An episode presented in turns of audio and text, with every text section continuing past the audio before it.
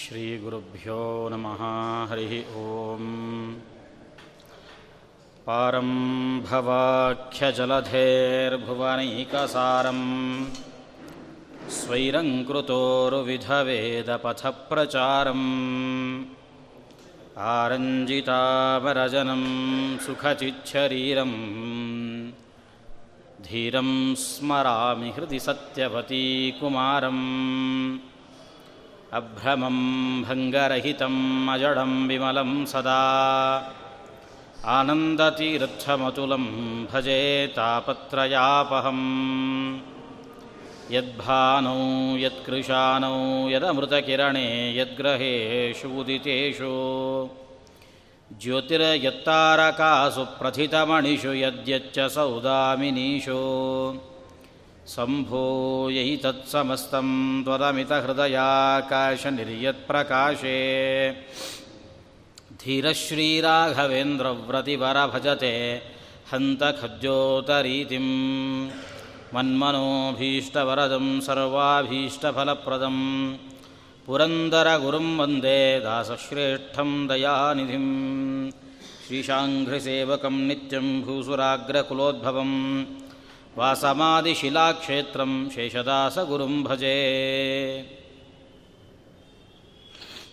ಹರಿವಾಯುಗುರುಗಳನ್ನು ಭಕ್ತಿಯಿಂದ ವಂದಿಸಿ ನನ್ನ ವಿದ್ಯಾಗುರುಗಳನ್ನು ಕೂಡ ಆದರದಿಂದ ಸ್ಮರಿಸಿಕೊಳ್ತಾ ಪುರಂದರದಾಸರ ಆರೋಧ ಆರಾಧನಾ ಮಹೋತ್ಸವದ ಪರ್ವಕಾಲದಲ್ಲಿ ಅವರ ಬಗ್ಗೆ, ಅವರ ಕೃತಿಗಳ ಬಗ್ಗೆ ತಿಳಿದುಕೊಳ್ಳಬೇಕಾಗಿರತಕ್ಕಂಥದ್ದು ನಮ್ಮಗಳ ಕರ್ತವ್ಯ. ಅದರಲ್ಲಿ ಅವರ ಚರಿತ್ರೆ ಬಗ್ಗೆ ಹೇಳಲಿಕ್ಕೆ ಹೊರಟ್ರೆ ಅದು ಸಾಧಾರಣವಾಗಿ ಕರ್ನಾಟಕದಲ್ಲಿದ್ದವ್ರಿಗೆಲ್ಲರಿಗೂ ಕೂಡ ಗೊತ್ತಿದೆ. ದೇಶದ ಬರೀ ಕರ್ನಾಟಕ ಯಾಕನ್ಬೇಕು? ದೇಶದಾದ್ಯಂತ ಎಲ್ಲರಿಗೂ ಕೂಡ ಗೊತ್ತಿದೆ.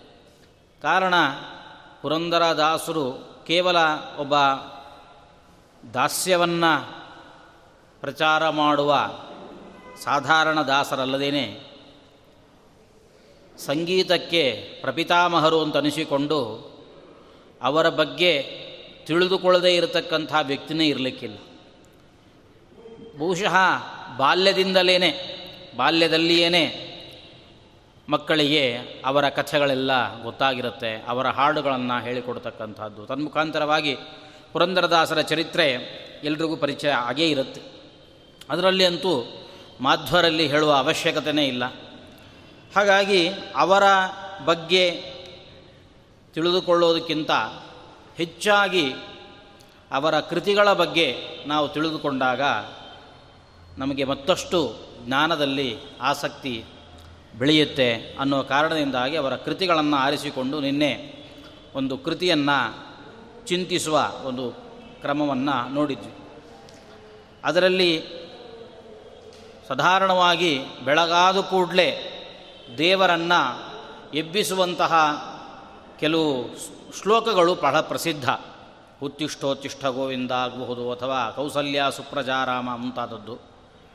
ಆ ಥರ ಭಗವಂತನನ್ನು ಎಬ್ಬಿಸಬೇಕು ಅನ್ನೋ ಉದ್ದೇಶದಿಂದಾಗಿ ಪುರಂದರದಾಸರು ಕೂಡ ಅನೇಕ ಪದಗಳನ್ನು, ಪದ್ಯಗಳನ್ನು ಬರೆದಿದ್ದಾರೆ. ಅದರಲ್ಲಿ ಒಂದು ಪದ್ಯವನ್ನು ಆರಿಸಿಕೊಂಡು ನಿನ್ನೆ ಸ್ವಲ್ಪ ಅದನ್ನು ನೋಡಿದ್ವಿ. ಏಳಯ್ಯ ಬೆಳಗಾಯಿತು ಅಂತ. ಭಗವಂತನನ್ನು ಬೆಳಕು ಹರಿದಿದೆ, ಎದ್ದೇಳು. ಬಿಸಿಲು, ಸೂರ್ಯ ಉದಯಿಸಿದ್ದಾನೆ, ಮೈಗೆ ಬಿಸಿಲು ಬೀಳ್ತಾ ಇದೆ, ಎದ್ದೇಳು ಅಂತ ಭಗವಂತನನ್ನು ಎಬ್ಬಿಸುವ ಕೆಲಸ. ನಿನ್ನೆನೆ ನಾನು ಹೇಳಿದ್ದೆ, ಇದು ಭಗವಂತನನ್ನು ಎಬ್ಬಿಸುವಂಥದ್ದಲ್ಲ ಏಕೆಂದರೆ ಎಬ್ಬಿಸೋದು ಅನ್ನೋ ಶಬ್ದಕ್ಕೆ ಮಲಗಿದ್ರೆ ಎಬ್ಬಿಸೋದು ಅಂತ ಅರ್ಥ. ಹಾಗಾಗಿ ಭಗವಂತನಿಗೆ ನಿದ್ರಣೆ ಇಲ್ಲದೆ ಇದ್ದಾಗ ಅವನನ್ನು ಎಬ್ಬಿಸುವಂತಹದ್ದು ತೀರಾ ಅಸಂಭಾವಿತ. ಹಾಗಾಗಿ ಏನು ಅಂತಂದರೆ, ಇನ್ನು ಪುನಃ ಪೂರಾ ಗಾಢ ನಿದ್ದೆಯಲ್ಲಿದ್ದವರು ನಾವಷ್ಟೇ. ಹಾಗಾಗಿ ದೇವರು ನಮ್ಮ ಒಳಗಡೆ ನಿಂತು ನಮ್ಮನ್ನು ಎಬ್ಬಿಸಬೇಕು, ನಮ್ಮನ್ನು ಕಾರ್ಯೋನ್ಮುಖರನ್ನಾಗಿ ಮಾಡಬೇಕು ಎಂಬ ದೃಷ್ಟಿಯಿಂದ ಅದರ ಪ್ರಾರ್ಥನೆಯ ಹೊರತಾಗಿ ದೇವರನ್ನು ಎಬ್ಬಿಸುವಂತಹದ್ದು ಅಂತೇನೂ ಇಲ್ಲ. ಹೀಗೆ ಪ್ರಾರಂಭದ ಒಂದು ಎರಡು ಮೂರು ಸೊಲ್ಲುಗಳಲ್ಲಿ ಅವರು ಭಗವಂತನ ದಶರೂಪಿಯಾದ ಹತ್ತು ಅವತಾರದ ಭಗವಂತನ ನಿರ್ದೇಶಿಸಿ ಆ ಭಗವಂತನನ್ನು ಎಬ್ಬಿಸ್ತಾರೆ. ಅದು ಹತ್ತು ರೂಪದ ಭಗವಂತನನ್ನು ಎಬ್ಬಿಸೋದು ಅಷ್ಟೇ ಅಲ್ಲ ಅದಕ್ಕೊಂದು ಅಂತರಾರ್ಥವೂ ಅಡಗಿದೆ. ನಮ್ಮ ಮನಸ್ಸಿನಲ್ಲಿ ಮಾಡತಕ್ಕಂತಹ ಅದು ವೇದ ಮಥನ ಆಗಿರಬಹುದು, ಭಗವಂತನ ಪ್ರಾರ್ಥನೆ ಆಗಿರಬಹುದು, ಈ ಅಭಿಪ್ರಾಯಗಳಲ್ಲಿ ಆ ಪದ್ಯ ಇದೆ ಅನ್ನುವಂಥದ್ದನ್ನು ನಿನ್ನೆ ದಿವಸ ನೋಡಿದ್ವಿ. ಮುಂದೆ ಅದೇ ಪದ್ಯ ಮುಂದುವರಿಯುತ್ತೆ ಉರಿಗೈಯ ನಟ್ಟಿದರೆ ಹರನೋಡಿ ಬಂದಿಹನು, ಗಿರಿಜವರವನು ಬೇಡ, ಬೇಕೆಂದು ನಿಂದಿಹಳು ಸುರಪಾರಿಜಾತವನು ಕೊಂಡು ಸುರರಾಜ ಬಂದಿರುವ ನೇಳಯ್ಯ ಅಂತ ಭಗವಂತನನ್ನು ಪುನಃ ಎದ್ದೇಳು ಅಂತ ಎಬ್ಬಿಸ್ತಾರೆ. ಎಬ್ಬಿಸುವಾಗ ಉರಿಗೈಯ ನಟ್ಟಿದರೆ ಹರನೋಡಿ ಬಂದಿಹನು. ಉರಿಗೈಯನು ಅಂತಂದರೆ ಯಾರು? ಭಸ್ಮಾಸುರ. ರುದ್ರದೇವರಿಂದಲೇ ವರವನ್ನು ಪಡೆದುಕೊಂಡಿದ್ದಾನೆ. ನಾನು ಯಾರ ಕೈ ಮೇಲೆ, ಯಾರ ತಲೆ ಮೇಲೆ ಕೈ ಇಡ್ತೇನೋ ಅವ್ರು ಸುಟ್ಟು ಬೂದಿ ಬೂದಿ ಆಗಬೇಕು ಅಂತ ವರವನ್ನು ರುದ್ರದೇವರಿಂದ ಪಡೆದುಕೊಂಡು ಪರೀಕ್ಷೆಗೆ ರುದ್ರದೇವರನ್ನೇ ಒಳಪಡಿಸ್ತಾ ಇದ್ದ ಇದು ನೀನು ಕೊಟ್ಟ ಪ, ವರ ಫಲಿ ಕೊಟ್ಟಿದೆಯೋ ಇಲ್ಲೋ ನೋಡೋಣ ಅಂತ ರುದ್ರದೇವರ ತಲೆ ಮೇಲೇ ಕೈ ಇಡ್ಲಿಕ್ಕೆ ಹೊರಟಾಗ ರುದ್ರದೇವರು ಅಲ್ಲಿಂದ ಓಡಲಿಕ್ಕೆ ಶುರು ಮಾಡ್ತಾರೆ. ಹೀಗೆ ಉರಿಗೈಯ ನಟ್ಟಿದರೆ, ಉರಿಗೈಯ ಭಸ್ಮಾಸುರ ಅವನು ಓಡಿಸಿಕೊಂಡು ಬಂದಾಗ ಹರ ನೋಡಿ ಬಂದಿಹನು. ರುದ್ರದೇವರು ನಿನ್ನಲ ಬಳಿ ರಕ್ಷಣೆಗಾಗಿ ಓಡಿ ಬಂದಿದ್ದಾರೆ. ಎದ್ದೇಳು ಆ ರುದ್ರದೇವರನ್ನು, ನೀನು ರಕ್ಷಣೆ ಮಾಡಬೇಕಾಗಿರತಕ್ಕಂಥ ಕರ್ತವ್ಯ ನಿನಗಿದೆ. ಹಾಗಾಗಿ ರುದ್ರದೇವರ ಈ ಪರಿಸ್ಥಿತಿಯನ್ನು ಕಂಡು ಗಿರಿಜೆ ವರವನು ಬೇಡಬೇಕೆಂದು ನಿಂದಿಹಳು. ಬರೀ ರುದ್ರದೇವರ ಪ್ರಾರ್ಥನೆಯಲ್ಲ ಜೊತೆಯಲ್ಲಿ ಅವನ ಪತ್ನಿಯೂ ಕೂಡ ಸೇರಿಕೊಂಡಿದ್ದಾಳೆ. ಅವನ ಪತ್ನಿಯೂ ಕೂಡ ಬಂದು, ನನ್ನ ಗಂಡನನ್ನು ನೀನು ರಕ್ಷಣೆ ಮಾಡಬೇಕು ಅಂತ ಪಾರ್ವತೀದೇವಿಯೂ ಕೂಡ ಬಂದು ಅವರಿಬ್ಬರೂ ನಿನ್ನ ಬಳಿ ಪ್ರಾರ್ಥನೆಯನ್ನು ಮಾಡ್ತಿದ್ದಾರೆ. ಅದರಿಂದ ಎದ್ದೇಳು, ಅವರಿಬ್ಬರನ್ನು ಕೂಡ ರಕ್ಷಣೆ ಮಾಡಬೇಕಾದ ಕರ್ತವ್ಯ ನಿನ್ನ ಮೇಲೆ ಇದೆ. ಇನ್ನೊಂದು ಹೇಳಿದರು, ಸುರಪಾರಿಜಾತವನು ಕೊಂಡು ಸುರರಾಜ ಬಂದಿರುವ ನೇಳಯ್ಯ. ಹಿಂದೆ ಭಗವಂತ ನರಕಾಸುರನನ್ನು ಸಂಹಾರ ಮಾಡಿದ ಮೇಲೆ ನರಕಾಸುರ ಕದ್ದುಕೊಂಡು ಬಂದಿರತಕ್ಕಂತಹ ಕರ್ಣಕುಂಡಳಗಳನ್ನು ಕೊಡಬೇಕು ಅಂತ ಸ್ವರ್ಗಕ್ಕೆ ಹೋಗ್ತಾನೆ. ಸ್ವರ್ಗಕ್ಕೆ ಹೋದಾಗ ಅಲ್ಲಿ ಒಂದು ಪಾರಿಜಾತ ವೃಕ್ಷವನ್ನು ಸತ್ಯಭಾಮೆ ನೋಡ್ತಾಳೆ. ಇದು ನನಗೆ ಬೇಕು ಅಂತ ಹಠ ಮಾಡ್ತಾಳೆ. ಇಲ್ಲ, ಇದನ್ನು ತಗೊಂಡು ಹೋಗುವಂತಹದ್ದಲ್ಲ ಇದನ್ನು ತಗೊಂಡು ಹೋಗುವಂಥದ್ದಲ್ಲ ಅಂತ ಹೇಳಿದಾಗಲೂ ಕೂಡ ಬಿಡಲಿಲ್ಲ, ಸತ್ಯಭಾಮೆ ಇಲ್ಲ, ನನಗೆ ಬೇಕೇ ಬೇಕು ಅಂತ ಹಠ ಮಾಡಲಿಕ್ಕೆ ಶುರು ಮಾಡಿದ್ಲು. ಕೊನೆಗೆ ಆ ಪಾರಿಜಾತವನ್ನು ಎತ್ತಿ ಗರುಡನ ಮೇಲೆ ಇಟ್ಟಾಗ ಎಲ್ಲ ದೇವತೆಗಳು ಕೂಡ ಯುದ್ಧಕ್ಕೆ ಬಂದು ನಿಂತ್ಕೋತಾರೆ. ಇವನೊಬ್ಬ ಸಾಧಾರಣ ಮನುಷ್ಯ ಅಂತ ಭ್ರಮೆಗೊಂಡು ಎಲ್ಲರೂ ಕೂಡ ಯುದ್ಧಕ್ಕೆ ಬಂದು ನಿಂತಾಗ ಎಲ್ಲರನ್ನೂ ಕೂಡ ಸೋಲಿಸಿ ಭಗವಂತ ಆ ಪಾರಿಜಾತ ವೃಕ್ಷವನ್ನು ತಂದು ಸತ್ಯಭಾಮಯ ಮನೆಯಲ್ಲಿ ನೆಟ್ಟ ಅಂತ ಕಥೆ ಬರುತ್ತೆ.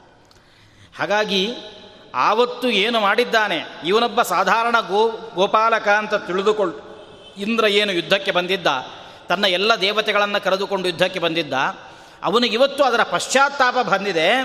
ಅದರಿಂದಾಗಿ ಆ ಪಾರಿಜಾತ ವೃಕ್ಷವನ್ನು ತಂದು ನಾನೇ ನಿನಗೆ ಸಮರ್ಪಣೆ ಮಾಡ್ತಾ ಇದ್ದೀನಿ, ಇದಕ್ಕೋಸ್ಕರವಾಗಿ ನೀನು ನಮ್ಮ ಭಗವಂತ ಅಂತ ತಿಳಿಯದೇನೆ, ಅಪರಾಧ ಮಾಡಿದ್ದೇನೆ ಅಂತ ಪ್ರಾಯಶ್ಚಿತ್ತವನ್ನು ಒಪ್ಪಿಕೊಂಡು, ತಪ್ಪೊಪ್ಪಿಕೊಂಡು ಬಂದು ನಿನ್ನ ಮನೆ ಎದುರುಗಡೆ ನಿಂತಿದ್ದಾನೆ. ಆದ್ದರಿಂದಾಗಿ ನೀನು ಬಂದು ಅವನನ್ನು ಕಾಪಾಡಬೇಕು, ಅವನನ್ನು ರಕ್ಷಣೆ ಮಾಡಬೇಕು ಎದ್ದೇಳು ಅಂತ. ಹೀಗೆ ಮೂರು ಪ್ರಸಂಗಗಳನ್ನು, ಮೂರು ಪ್ರಸಂಗ ಅನ್ನೋದಕ್ಕಿಂತ ಎರಡೇ ಪ್ರಸಂಗ, ಒಂದು ಭಸ್ಮಾಸುರ ಹಿಮ್ಮೆಟ್ಟಿಕೊಂಡು ಬಂದಾಗ ರುದ್ರದೇವರು ಬಂದು ನಿಂತಿದ್ದಾರೆ. ರುದ್ರದೇವರ ಸಲುವಾಗಿ ಪಾರ್ವತೀದೇವಿ ಬಂದು ಭಗವಂತನಲ್ಲಿ ಪ್ರಾರ್ಥನೆ ಮಾಡ್ತಾ ಇದ್ದಾಳೆ. ಇನ್ನೊಂದು ಪಾರಿಜಾತ ವೃಕ್ಷವನ್ನು ಇಂದ್ರ ತಂದಿದ್ದಾನೆ ಅಂತ. ಸಾಧಾರಣವಾಗಿ ಲೋಕದಲ್ಲಿ ಒಂದು ನಿಯಮ ಇದೆ. ಏನು ಅಂತಂದರೆ, ಒಳ್ಳೆಯ ದಾಂಪತ್ಯ ಬರಬೇಕು ಅಂತಂದರೆ ಗಂಡ ಹೆಂಡತಿ, ಅನ್ಯೋನ್ಯವಾಗಿರಬೇಕು, ಯಾವ ಜಗಳ ತಂಟೆ ತಗಾದೆ ಏನೂ ಬರಬಾರ್ದು ಅಂತಂದರೆ ಮಹರುದ್ರ ದೇವರನ್ನು ಪೂಜೆ ಮಾಡಬೇಕು. ದಾಂಪತ್ಯಾರ್ಥೇ ಉಮಾಂ ಸತೀಂ. ಒಳ್ಳೆಯ ದಾಂಪತ್ಯಕ್ಕೋಸ್ಕರವಾಗಿ ಸತೀ ಸಹಿತನಾದ ರುದ್ರದೇವರನ್ನು ಆರಾಧನೆ ಮಾಡಬೇಕು ಅಂತ ನಿಯಮ. ಆದರೆ ಹಾಗಾದರೆ ಆ ಅವರಿಬ್ಬರೂ ದಂಪತಿಗಳು ತಾನೆ ಹರ ಪಾರ್ವತಿಯರೂ ಕೂಡ ದಂಪತಿಗಳು, ಅವರ ದಾಂಪತ್ಯ ಗಟ್ಟಿಯಾಗಿ ಉಳಿಯಲಿಕ್ಕೇನು ಕಾರಣ? ರುದ್ರದೇವರು ಎಷ್ಟು ತನ್ನ ಹೆಂಡತಿಗೆ ಸ್ಥಾನ ಕೊಟ್ಟುಬಿಟ್ಟಿದ್ದಾರೆ ಅಂತಂದರೆ, ಉಳಿದವರು ಯಾರಾದರೂ ಹೆಂಡತಿಯ ಹೆಸರು ಮೇಲೆ ಒಂದು ಮನೆ ಮಾಡಿಕೊಡ್ತಾರೆ ಸೈಟ್ ಮಾಡಿಕೊಡ್ತಾರೆ, ಆಭರಣಗಳನ್ನು ಮಾಡಿಕೊಡ್ತಾರೆ. ಇವರೇನು ಮಾಡಿಕೊಟ್ರು? ತನ್ನ ದೇಹದಲ್ಲಿಯೇ ಒಂದು ಅರ್ಧ ಭಾಗ ಎತ್ತಿ ಕೊಟ್ಟುಬಿಟ್ಟು ಹಾಗಾದರೆ ದೇಹದ ಅರ್ಧ ಭಾಗ ತನ್ನ ಹೆಂಡತಿಗೆ ಕೊಡುವಷ್ಟು ಪ್ರೀತಿಯನ್ನು ತೋರಿಸ್ತಾ ಇದ್ದಾರೆ. ಹಾಗಾದರೆ ಇಂತಹ ಪ್ರೀತಿ ಇವರಲ್ಲಿ ಉಳಿಯಲಿಕ್ಕೇನು ಕಾರಣ ಅಂತಂದರೆ, ಇವರು ಈ ಇಬ್ಬರು ದಂಪತಿಗಳು ಕೂಡ ನಿರಂತರವಾಗಿ ಆ ಲಕ್ಷ್ಮೀನಾರಾಯಣರ ಪೂಜೆಯನ್ನು ಮಾಡ್ತಿದ್ದಾರೆ. ಆ ಕಾರಣದಿಂದಾಗಿ ಈ ದಂಪತಿಗಳಲ್ಲಿ ಅಂತಹ ಒಂದು ದಾಂಪತ್ಯ ಉಳಿಯಲಿಕ್ಕೆ ಸಾಧ್ಯವಾಯಿತು. ನಿಜವಾಗಲೂ ಕೂಡ ತನ್ನ ದೇಹದ ಅರ್ಧ ಭಾಗವನ್ನು ಕೊಟ್ಟವನು ಮೊಟ್ಟ ಮೊದಲ ವ್ಯಕ್ತಿ ಅಂತಂದರೆ ಸಾಕ್ಷಾತ್ ಭಗವಂತ. ರಮಾದೇವಿಗೆ ತನ್ನ ದೇಹದ ಅರ್ಧ ಭಾಗವನ್ನು ಕೊಟ್ಟು ತಾನು ಅರ್ಧನಾರೀಶ್ವರನಾಗಿದ್ದಾನೆ. ಅಂತಹ ಆ ಭಗವಂತನ ಉಪಾಸನೆಯನ್ನು ಮಾಡ್ತಾ ಮಾಡ್ತಾ ರುದ್ರದೇವರು ತಮ್ಮ ದಾಂಪತ್ಯವನ್ನು ಬಳಸಿಕೊಂಡಿದ್ದಾರೆ ಆ ಅಭಿಪ್ರಾಯವನ್ನು ಇವರಿಬ್ಬರ ದಾಂಪತ್ಯ ಹೀಗೆ ಅನ್ಯೋನ್ಯವಾಗಿ ಉಳಿಬೇಕು ಭಸ್ಮಾಸುರನ ಪೀಡೆ ಪರಿಹಾರ ಆಗಬೇಕು ಅಂತಂದರೆ ಭಗವಂತ ಈಗ ಮೋಹಿನಿಯ ರೂಪದಿಂದ ಬಂದು ಆ ಭಸ್ಮಾಸುರನನ್ನು ಪುನಃ ಸಂಹಾರ ಮಾಡಬೇಕು. ಆವಾಗ ಮಾತ್ರ ಇವರಿಬ್ಬರ ದಾಂಪತ್ಯ ಚೆನ್ನಾಗಿ ಉಳಿಯಲಿಕ್ಕೆ ಸಾಧ್ಯವಾಗುತ್ತೆ. ಆದ್ದರಿಂದಾಗಿ ನಮಗೆ ಒಂದು ಅಂತರಾರ್ಥವನ್ನು ತಿಳಿಸಿದರು, ದಾಂಪತ್ಯಕ್ಕಾಗಿ ನಾವು ರುದ್ರದೇವರನ್ನು ಆರಾಧನೆ ಮಾಡೋಣ, ರೋಗ ರುಜಿನ ಬಂದರೆ ಅದನ್ನು ಕಳ್ಕೊಳ್ಳಿಕ್ಕಾಗಿ ರುದ್ರದೇವರನ್ನು ಆರಾಧನೆ ಮಾಡೋಣ, ಆದರೆ ರುದ್ರದೇವರಿಗೂ ರೋಗ ಪರಿಹಾರ ಮಾಡುವ ಶಕ್ತಿ ಎಲ್ಲಿಂದ ಬಂತು ಅಂತ ತಿಳಿದುಕೊಂಡು ರುದ್ರದೇವರನ್ನು ಆರಾಧನೆ ಮಾಡಿದರೆ ರುದ್ರದೇವರಿಗೂ ಸಂತೋಷ ಆಗುತ್ತೆ. ಅದರಂತೆ ನಮಗೆ ದಾಂಪತ್ಯವನ್ನು ಉಳಿಸಿಕೊಡು ಅಂತ ರುದ್ರದೇವರನ್ನು ಕೇಳಬೇಕು ನಿಜ, ಕೇಳಲೇಬೇಕು. ಆದರೆ ಆ ಶಕ್ತಿ ರುದ್ರದೇವರಿಗೆ ಎಲ್ಲಿಂದ ಬಂತು ಅಂತ ಅರ್ಥೈಸಿಕೊಳ್ಳಬೇಕು ಅನ್ನೋ ಉದ್ದೇಶದಿಂದಾಗಿ ದಾಸರು ಈ ಪ್ರಸಂಗವನ್ನು, ಇಲ್ಲಿ ಉಲ್ಲೇಖವನ್ನು ಮಾಡ್ತಾ ಇದ್ದಾರೆ. ಇದರ ಜೊತೆಯಲ್ಲಿ ಇನ್ನೊಂದು ಆಂತರ್ಯ ಏನಿದೆ ಇಲ್ಲಿ ಅಂತಂದರೆ, ಇಲ್ಲಿ ಇಂದ್ರ ಪಾರ್ವತಿ ಮತ್ತು ರುದ್ರದೇವರು. ಹೀಗೆ ಮೂರು ಜನ ದೇವತೆಗಳನ್ನು ಇಲ್ಲಿ ಉಲ್ಲೇಖ ಮಾಡಿ, ಆ ಮೂರು ಜನ ದೇವತೆಗಳು ಕೂಡ ನಿನ್ನ ಹತ್ರ ಬಂದು ಶರಣಾಗತರಾಗಿ ನಿಂತಿದ್ದಾರೆ. ಇಲ್ಲಿ ಇಂದ್ರದೇವರು ಮನಸ್ಸಿಗೆ ಅಭಿಮಾನಿ. ಇಂದ್ರದೇವರು ಮನಸ್ಸಿಗೆ ಅಭಿಮಾನಿ. ಮನಸ್ಸಿಗೆ ನಮ್ಮ ಮನಸ್ಸಿದೆಯಲ್ಲ, ಆ ಮನಸ್ಸಿನ ತುಂಬ ಕೆಲಸಗಳು ನಡೆಯುತ್ತವೆ ಆ ಮನಸ್ಸು ನಮಗೆ ಜ್ಞಾನ ಕೊಡುತ್ತೆ, ಮನಸ್ಸು ಸ್ಮರಣೆ ಕೊಡುತ್ತೆ. ಹಾಗಾಗಿ ಆ ಮನಸ್ಸಿನಿಂದ ಏನೇನೋ ಏನೇನೋ ನಡೆಯುತ್ತೆ ನಮ್ಮ ದೇಹದಲ್ಲಿ. ಹಾಗಾದರೆ ಆ ಎಲ್ಲ ವಿಕಾರಗಳು ಮನಸ್ಸಿನಿಂದ ನಡೆಯತಕ್ಕಂತಹ ಪ್ರತಿಯೊಂದು ಚಟುವಟಿಕೆಗೂ ಕೂಡ ಒಬ್ಬೊಬ್ಬ ದೇವತೆ ಅಭಿಮಾನಿ. ನಿಜವಾಗಲೂ ಮನಸ್ಸಿಗೆ ರುದ್ರದೇವರು ಅಭಿಮಾನಿಯಾಗಿದ್ದಾರೆ, ಇಂದ್ರದೇವರು ಅಭಿಮಾನಿಯಾಗಿದ್ದಾರೆ, ಗರುಡಶೇಷರು ಅಭಿಮಾನಿಯಾಗಿದ್ದಾರೆ, ಮನ್ಮಥನೂ ಅಭಿಮಾನಿಯಾಗಿದ್ದಾನೆ. ಯಾಕೆಂದರೆ ಮನಸ್ಸು ಕೆಲವೊಂದು ಬಾರಿ ಕಾಮಲೋಭಕ್ಕೆ ಒಳಗಾಗಿ ಬಿಡುತ್ತೆ. ಹಾಗಾಗಿ ಅನೇಕ ಕಾರಣಗಳಿಂದ ಈ ಮನಸ್ಸು ಅನ್ನುವಂತಹ ಒಂದಕ್ಕೇನೆ ಅನೇಕ ಜನ ತತ್ವಾಭಿಮಾನಿ ದೇವತೆಗಳು ಅದಕ್ಕೆ ಅಭಿಮಾನಿಯಾಗಿದ್ದಾರೆ ಅಂತ. ಅದರಲ್ಲಿ ಇಂದ್ರನೂ ಒಬ್ಬ. ಹಾಗಾದರೆ ಇಂದ್ರನ ಪ್ರಸಂಗ ಬಂದಿರೋದ್ರಿಂದ ಮನಸ್ಸಿನ ಪ್ರಸ್ತಾಪ ಬಂತು. ಪಾರ್ವತೀದೇವಿ ಬುದ್ಧಿತತ್ವಕ್ಕೆ ಅಭಿಮಾನಿ ದೇವತೆ, ರುದ್ರದೇವರು ಅಹಂಕಾರ ತತ್ವಕ್ಕೆ ಅಭಿಮಾನ ದೇವತೆ. ಸಾಧಾರಣವಾಗಿ ನಮಗೆ ಮನಸ್ಸು ಹಾಳಾದರೆ ಬುದ್ಧಿಯ ಚಾಂಚಲ್ಯ ಉಂಟಾಗುತ್ತೆ ಬುದ್ಧಿಯ ಚಾಂಚಲ್ಯ ಉಂಟಾದರೆ ಮನುಷ್ಯ ಅಹಂಕಾರಕ್ಕೆ ಒಳಗಾಗ್ತಾನೆ. ಹಾಗಾಗಿ ಇವ ಒಳಗೊಳಗೆ ಒಂದೊಂದು ಕಲೆಕ್ಷನ್ ಇದೆ. ಹಾಗಾಗಿ ಈ ಕನೆಕ್ಷನ್ ಇದೆಯಲ್ಲ, ಇದು ನಮಗೆ ಸರಿ ಹೋಗಬೇಕು. ಮನಸ್ಸು ಸರಿ ಇರಬೇಕು, ಬುದ್ಧಿ ಸರಿ ಇರಬೇಕು ಆನಂತರದಲ್ಲಿ ಆ ಅಹಂಕಾರ ತತ್ವ ನಶಿಸಬೇಕು, ಅಹಂಕಾರ ನಶಿಸಬೇಕು. ಹಾಗಾದರೆ ಇದು ಸರಿ ಆಗಬೇಕು ಅಂತಂದರೆ, ಭಗವಂತನ ಅನುಗ್ರಹ ಇದ್ದರೆ ಮಾತ್ರ ನಮಗೆ ಸಾಧ್ಯವಾಗುತ್ತೆ. ಇನ್ನೊಂದು ಕೆಲವು ಸಲ ಎಷ್ಟೋ ಸಲ ಜನ ಹೇಳೋದಿರುತ್ತೆ ಅಯ್ಯೋ, ಎಷ್ಟು ಯೋಚನೆ ಮಾಡ್ತೀವಿ. ಏಕಾಗ್ರತನೆ ಬರಲ್ಲ ಮನಸ್ಸಿಗೆ. ನಮ್ಮ ಇಂದ್ರಿಯಗಳು ಏನೇನೋ ಏನೇನೋ ಯೋಚನೆ ಮಾಡ್ತಾ ಇರ್ತಾವೆ. ನಾವೊಂದು ಸಮಾಧಾನ ತಂದುಕೋಬೇಕು. ನಾವೇನು ದೊಡ್ಡ ವಿಷಯ ಅಲ್ಲ. ಯಾಕೆಂದರೆ ನಮ್ಮ ಮನಸ್ಸಿಗೆ ಯಾರು ಅಭಿಮಾನಿ ದೇವತೆ ಅಂತ ನಾವು ಕೊಂಡಾಡ್ತೀವಲ್ಲ, ಅವರುಗಳೇನೇ ಎಷ್ಟೋ ಎಡವಟ್ಟುಗಳನ್ನು ಮಾಡಿಕೊಂಡಿರ್ತಾರೆ. ಹಾಗಾಗಿ ಅವರೇನೇ ಅಂತಹ ಸಮಸ್ಯೆಗಳಿಗೆ ಗುರಿಯಾಗಿದ್ದಾರೆ ಅಂತಂದಮೇಲೆ ನಮ್ಮಂಥವ್ರು ಯಾವ ಲೆಕ್ಕ? ಹಾಗಾಗಿ ನಾವು ಸಾಧನಾ ಮಾರ್ಗದಲ್ಲಿ ತೊಡುಕ್ತಾ ತೊಡುಕ್ತಾ ಹೋಗಬೇಕಷ್ಟೇ ಹೊರತಾಗಿ ಇದಕ್ಕೆ ಬೇರೆ ಉಪಾಯ ಇಲ್ಲ. ಅನ್ನುವಂಥದ್ದನ್ನೂ ಕೂಡ ಈ ಕಥಾ ಸಂದರ್ಭದಿಂದ ನಾವು ಅರ್ಥ ಮಾಡಿಕೊಳ್ಳಿಕ್ಕಿದೆ. ಹಾಗಾಗಿ ಭಗವಂತ ಮನಸ್ತತ್ವ, ಬುದ್ಧಿತತ್ವ, ಅಹಂಕಾರ ತತ್ವ ಅನ್ನುವಂತಹ ಮೂರನ್ನೂ ಕೂಡ ತಾನು ಪ್ರೇರಣೆ ಮಾಡಿಸಿ ನಮ್ಮಿಂದ ಸತ್ಕರ್ಮವನ್ನು ನಡೆಸುವಂತೆ ಮಾಡಲಿ ಅನ್ನುವಂತಹ ಅನುಸಂಧಾನ ಈ ಸಂದರ್ಭದಲ್ಲಿ ದಾಸರು ನಮಗೆ ಕೊಟ್ಟಿದ್ದಾರೆ. ಮತ್ತು ಆಲದಲೆಯಿಂದೇಳು ಮಾಲಕುಮಿ ಬಂದಿಹಳು ಹಾಲುಗಡಲಿಂದೇಳು ಶ್ರೀದೇವಿ ನಿಂದಿಹಳು ಕಾಲ ಹೆಡೆಯಿಂದೇಳು ಭೂದೇವಿ ಬಂದಿಹಳು ಸಾಲ ಮಂಚಗಳಿಂದಲೇ ಭಗವಂತನನ್ನು ಪುನಃ ಉತ್ತಿಷ್ಠ ಅಂತ ಎಬ್ಬಿಸ್ತಾರೆ. ಹೇಗೆ ಎಲ್ಲಿಂದ ಎದ್ದೇಳಬೇಕು ಅಂತಂದರೆ, ಭಗವಂತನನ್ನು ಆಲದೆಲೆಯಿಂದೇಳು. ಭಗವಂತ ಆಲದೆಲೆಯ ಮೇಲೆ ಮಲಗಿದ್ದಾನೆ. ಬಹಳ ಪ್ರಸಿದ್ಧ ಇದು. ಈ ಶ್ಲೋಕ ಬರದೇ ಇರತಕ್ಕಂಥವರು ಅಂತ ಪ್ರಪಂಚದಲ್ಲಿ ಬಹುಶಃ ಯಾರೂ ಇರಲಿಕ್ಕೆ ಸಾಧ್ಯವೇ ಇಲ್ಲ. ವಟಸ್ಯ ಪತ್ರಸ್ಯ ಪುಟೇ ಶಯಾನಂ, ಬಾಲಂ ಮುಕುಂದಂ ಮನಸಾ ಸ್ಮರಾಮಿ. ಕರಾರವಿಂದೇನ ನಖಾರವಿಂದಂ, ಮುಖಾರವಿಂದೇ ವಿನಿವೇಶಯಂತಂ, ವಟಸ್ಯ ಪತ್ರಸ್ಯ ಪುಟೇ ಶಯಾನಂ, ಬಾಲಂ ಮುಕುಂದಂ ಮನಸಾ ಸ್ಮರಾಮಿ.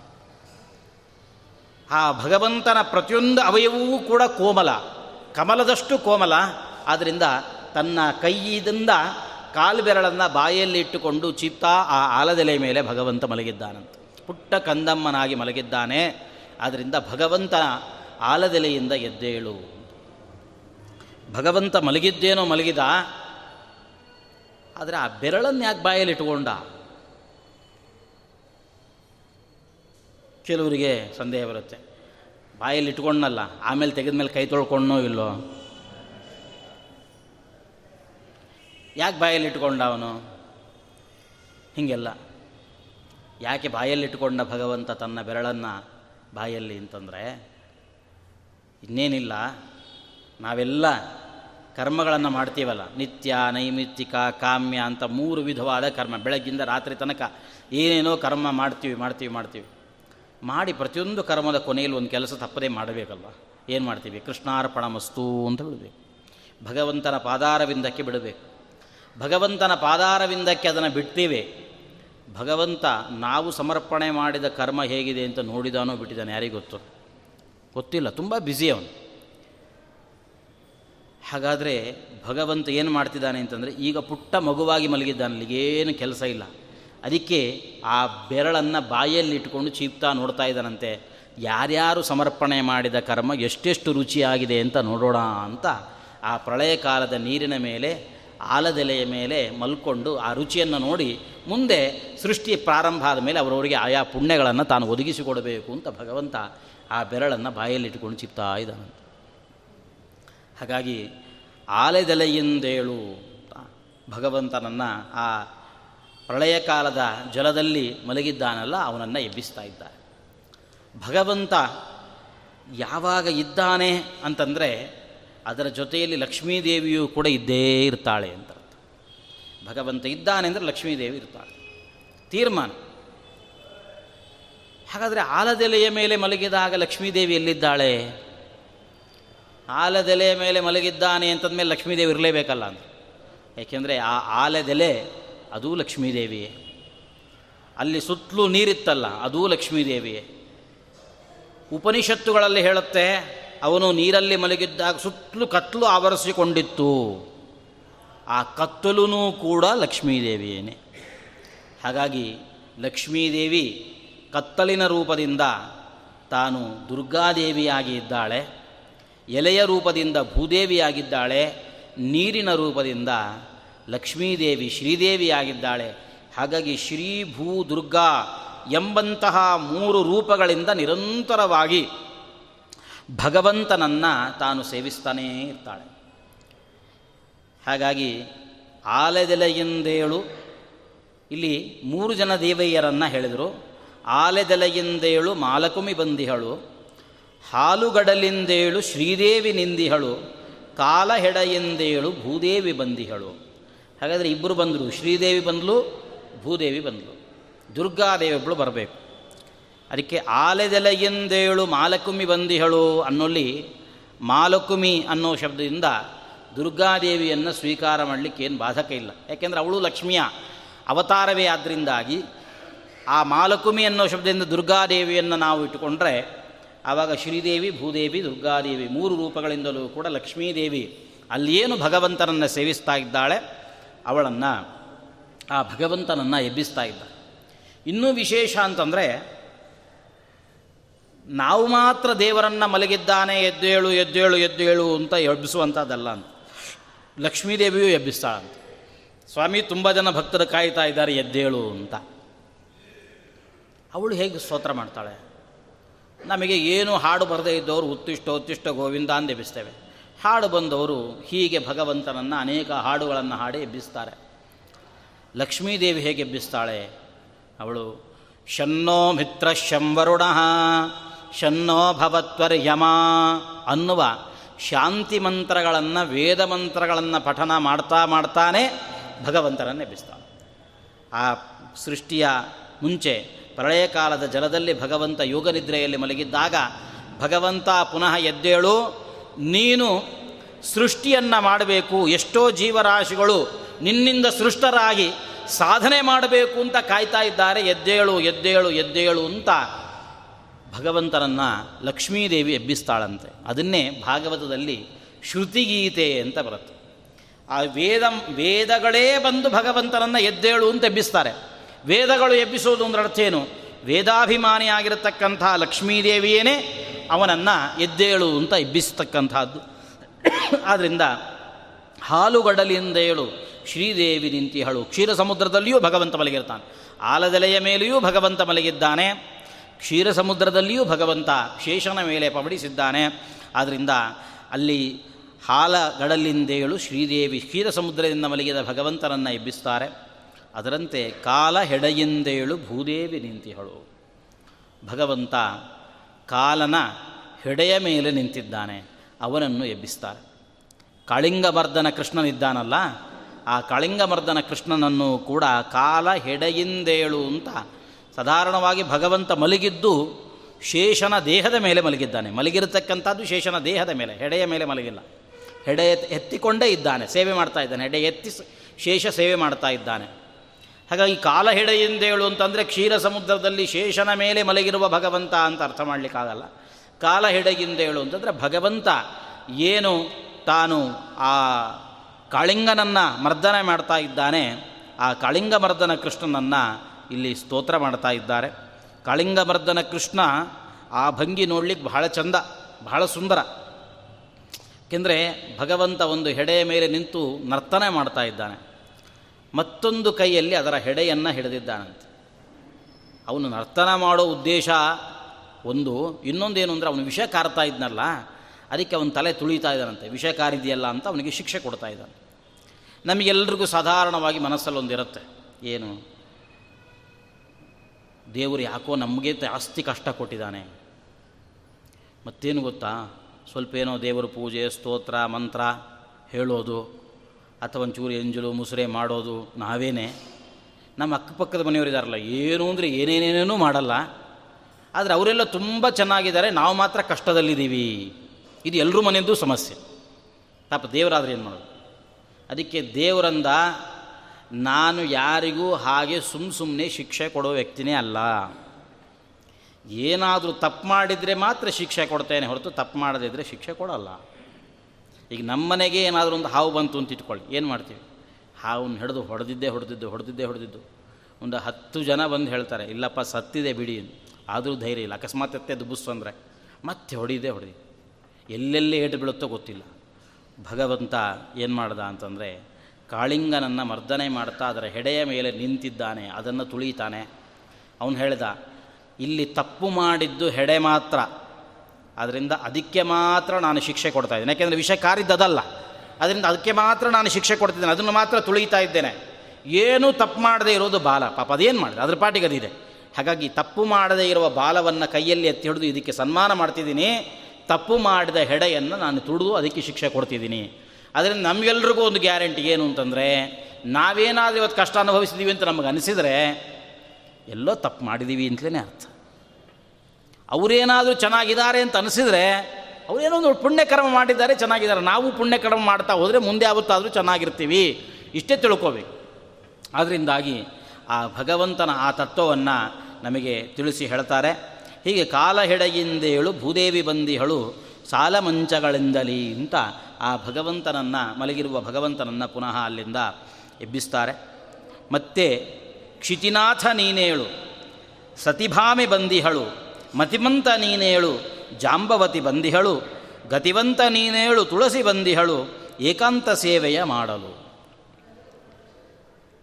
ಭಗವಂತನನ್ನು ಅನೇಕ ಪತ್ನಿಯರು ಬಂದು ನಿಂತಿದ್ದಾರೆ, ಎದ್ದೇಳು ಅಂತ ಪತ್ನಿಯರೇ ಎಬ್ಬಿಸಬೇಕು, ಮಧ್ಯದಲ್ಲಿ ಭಕ್ತರಾಗಿ ಪುರಂದರದಾಸರು ಅವರು ಎಬ್ಬಿಸ್ತಾ ಇರಿದ್ದಾರೆ.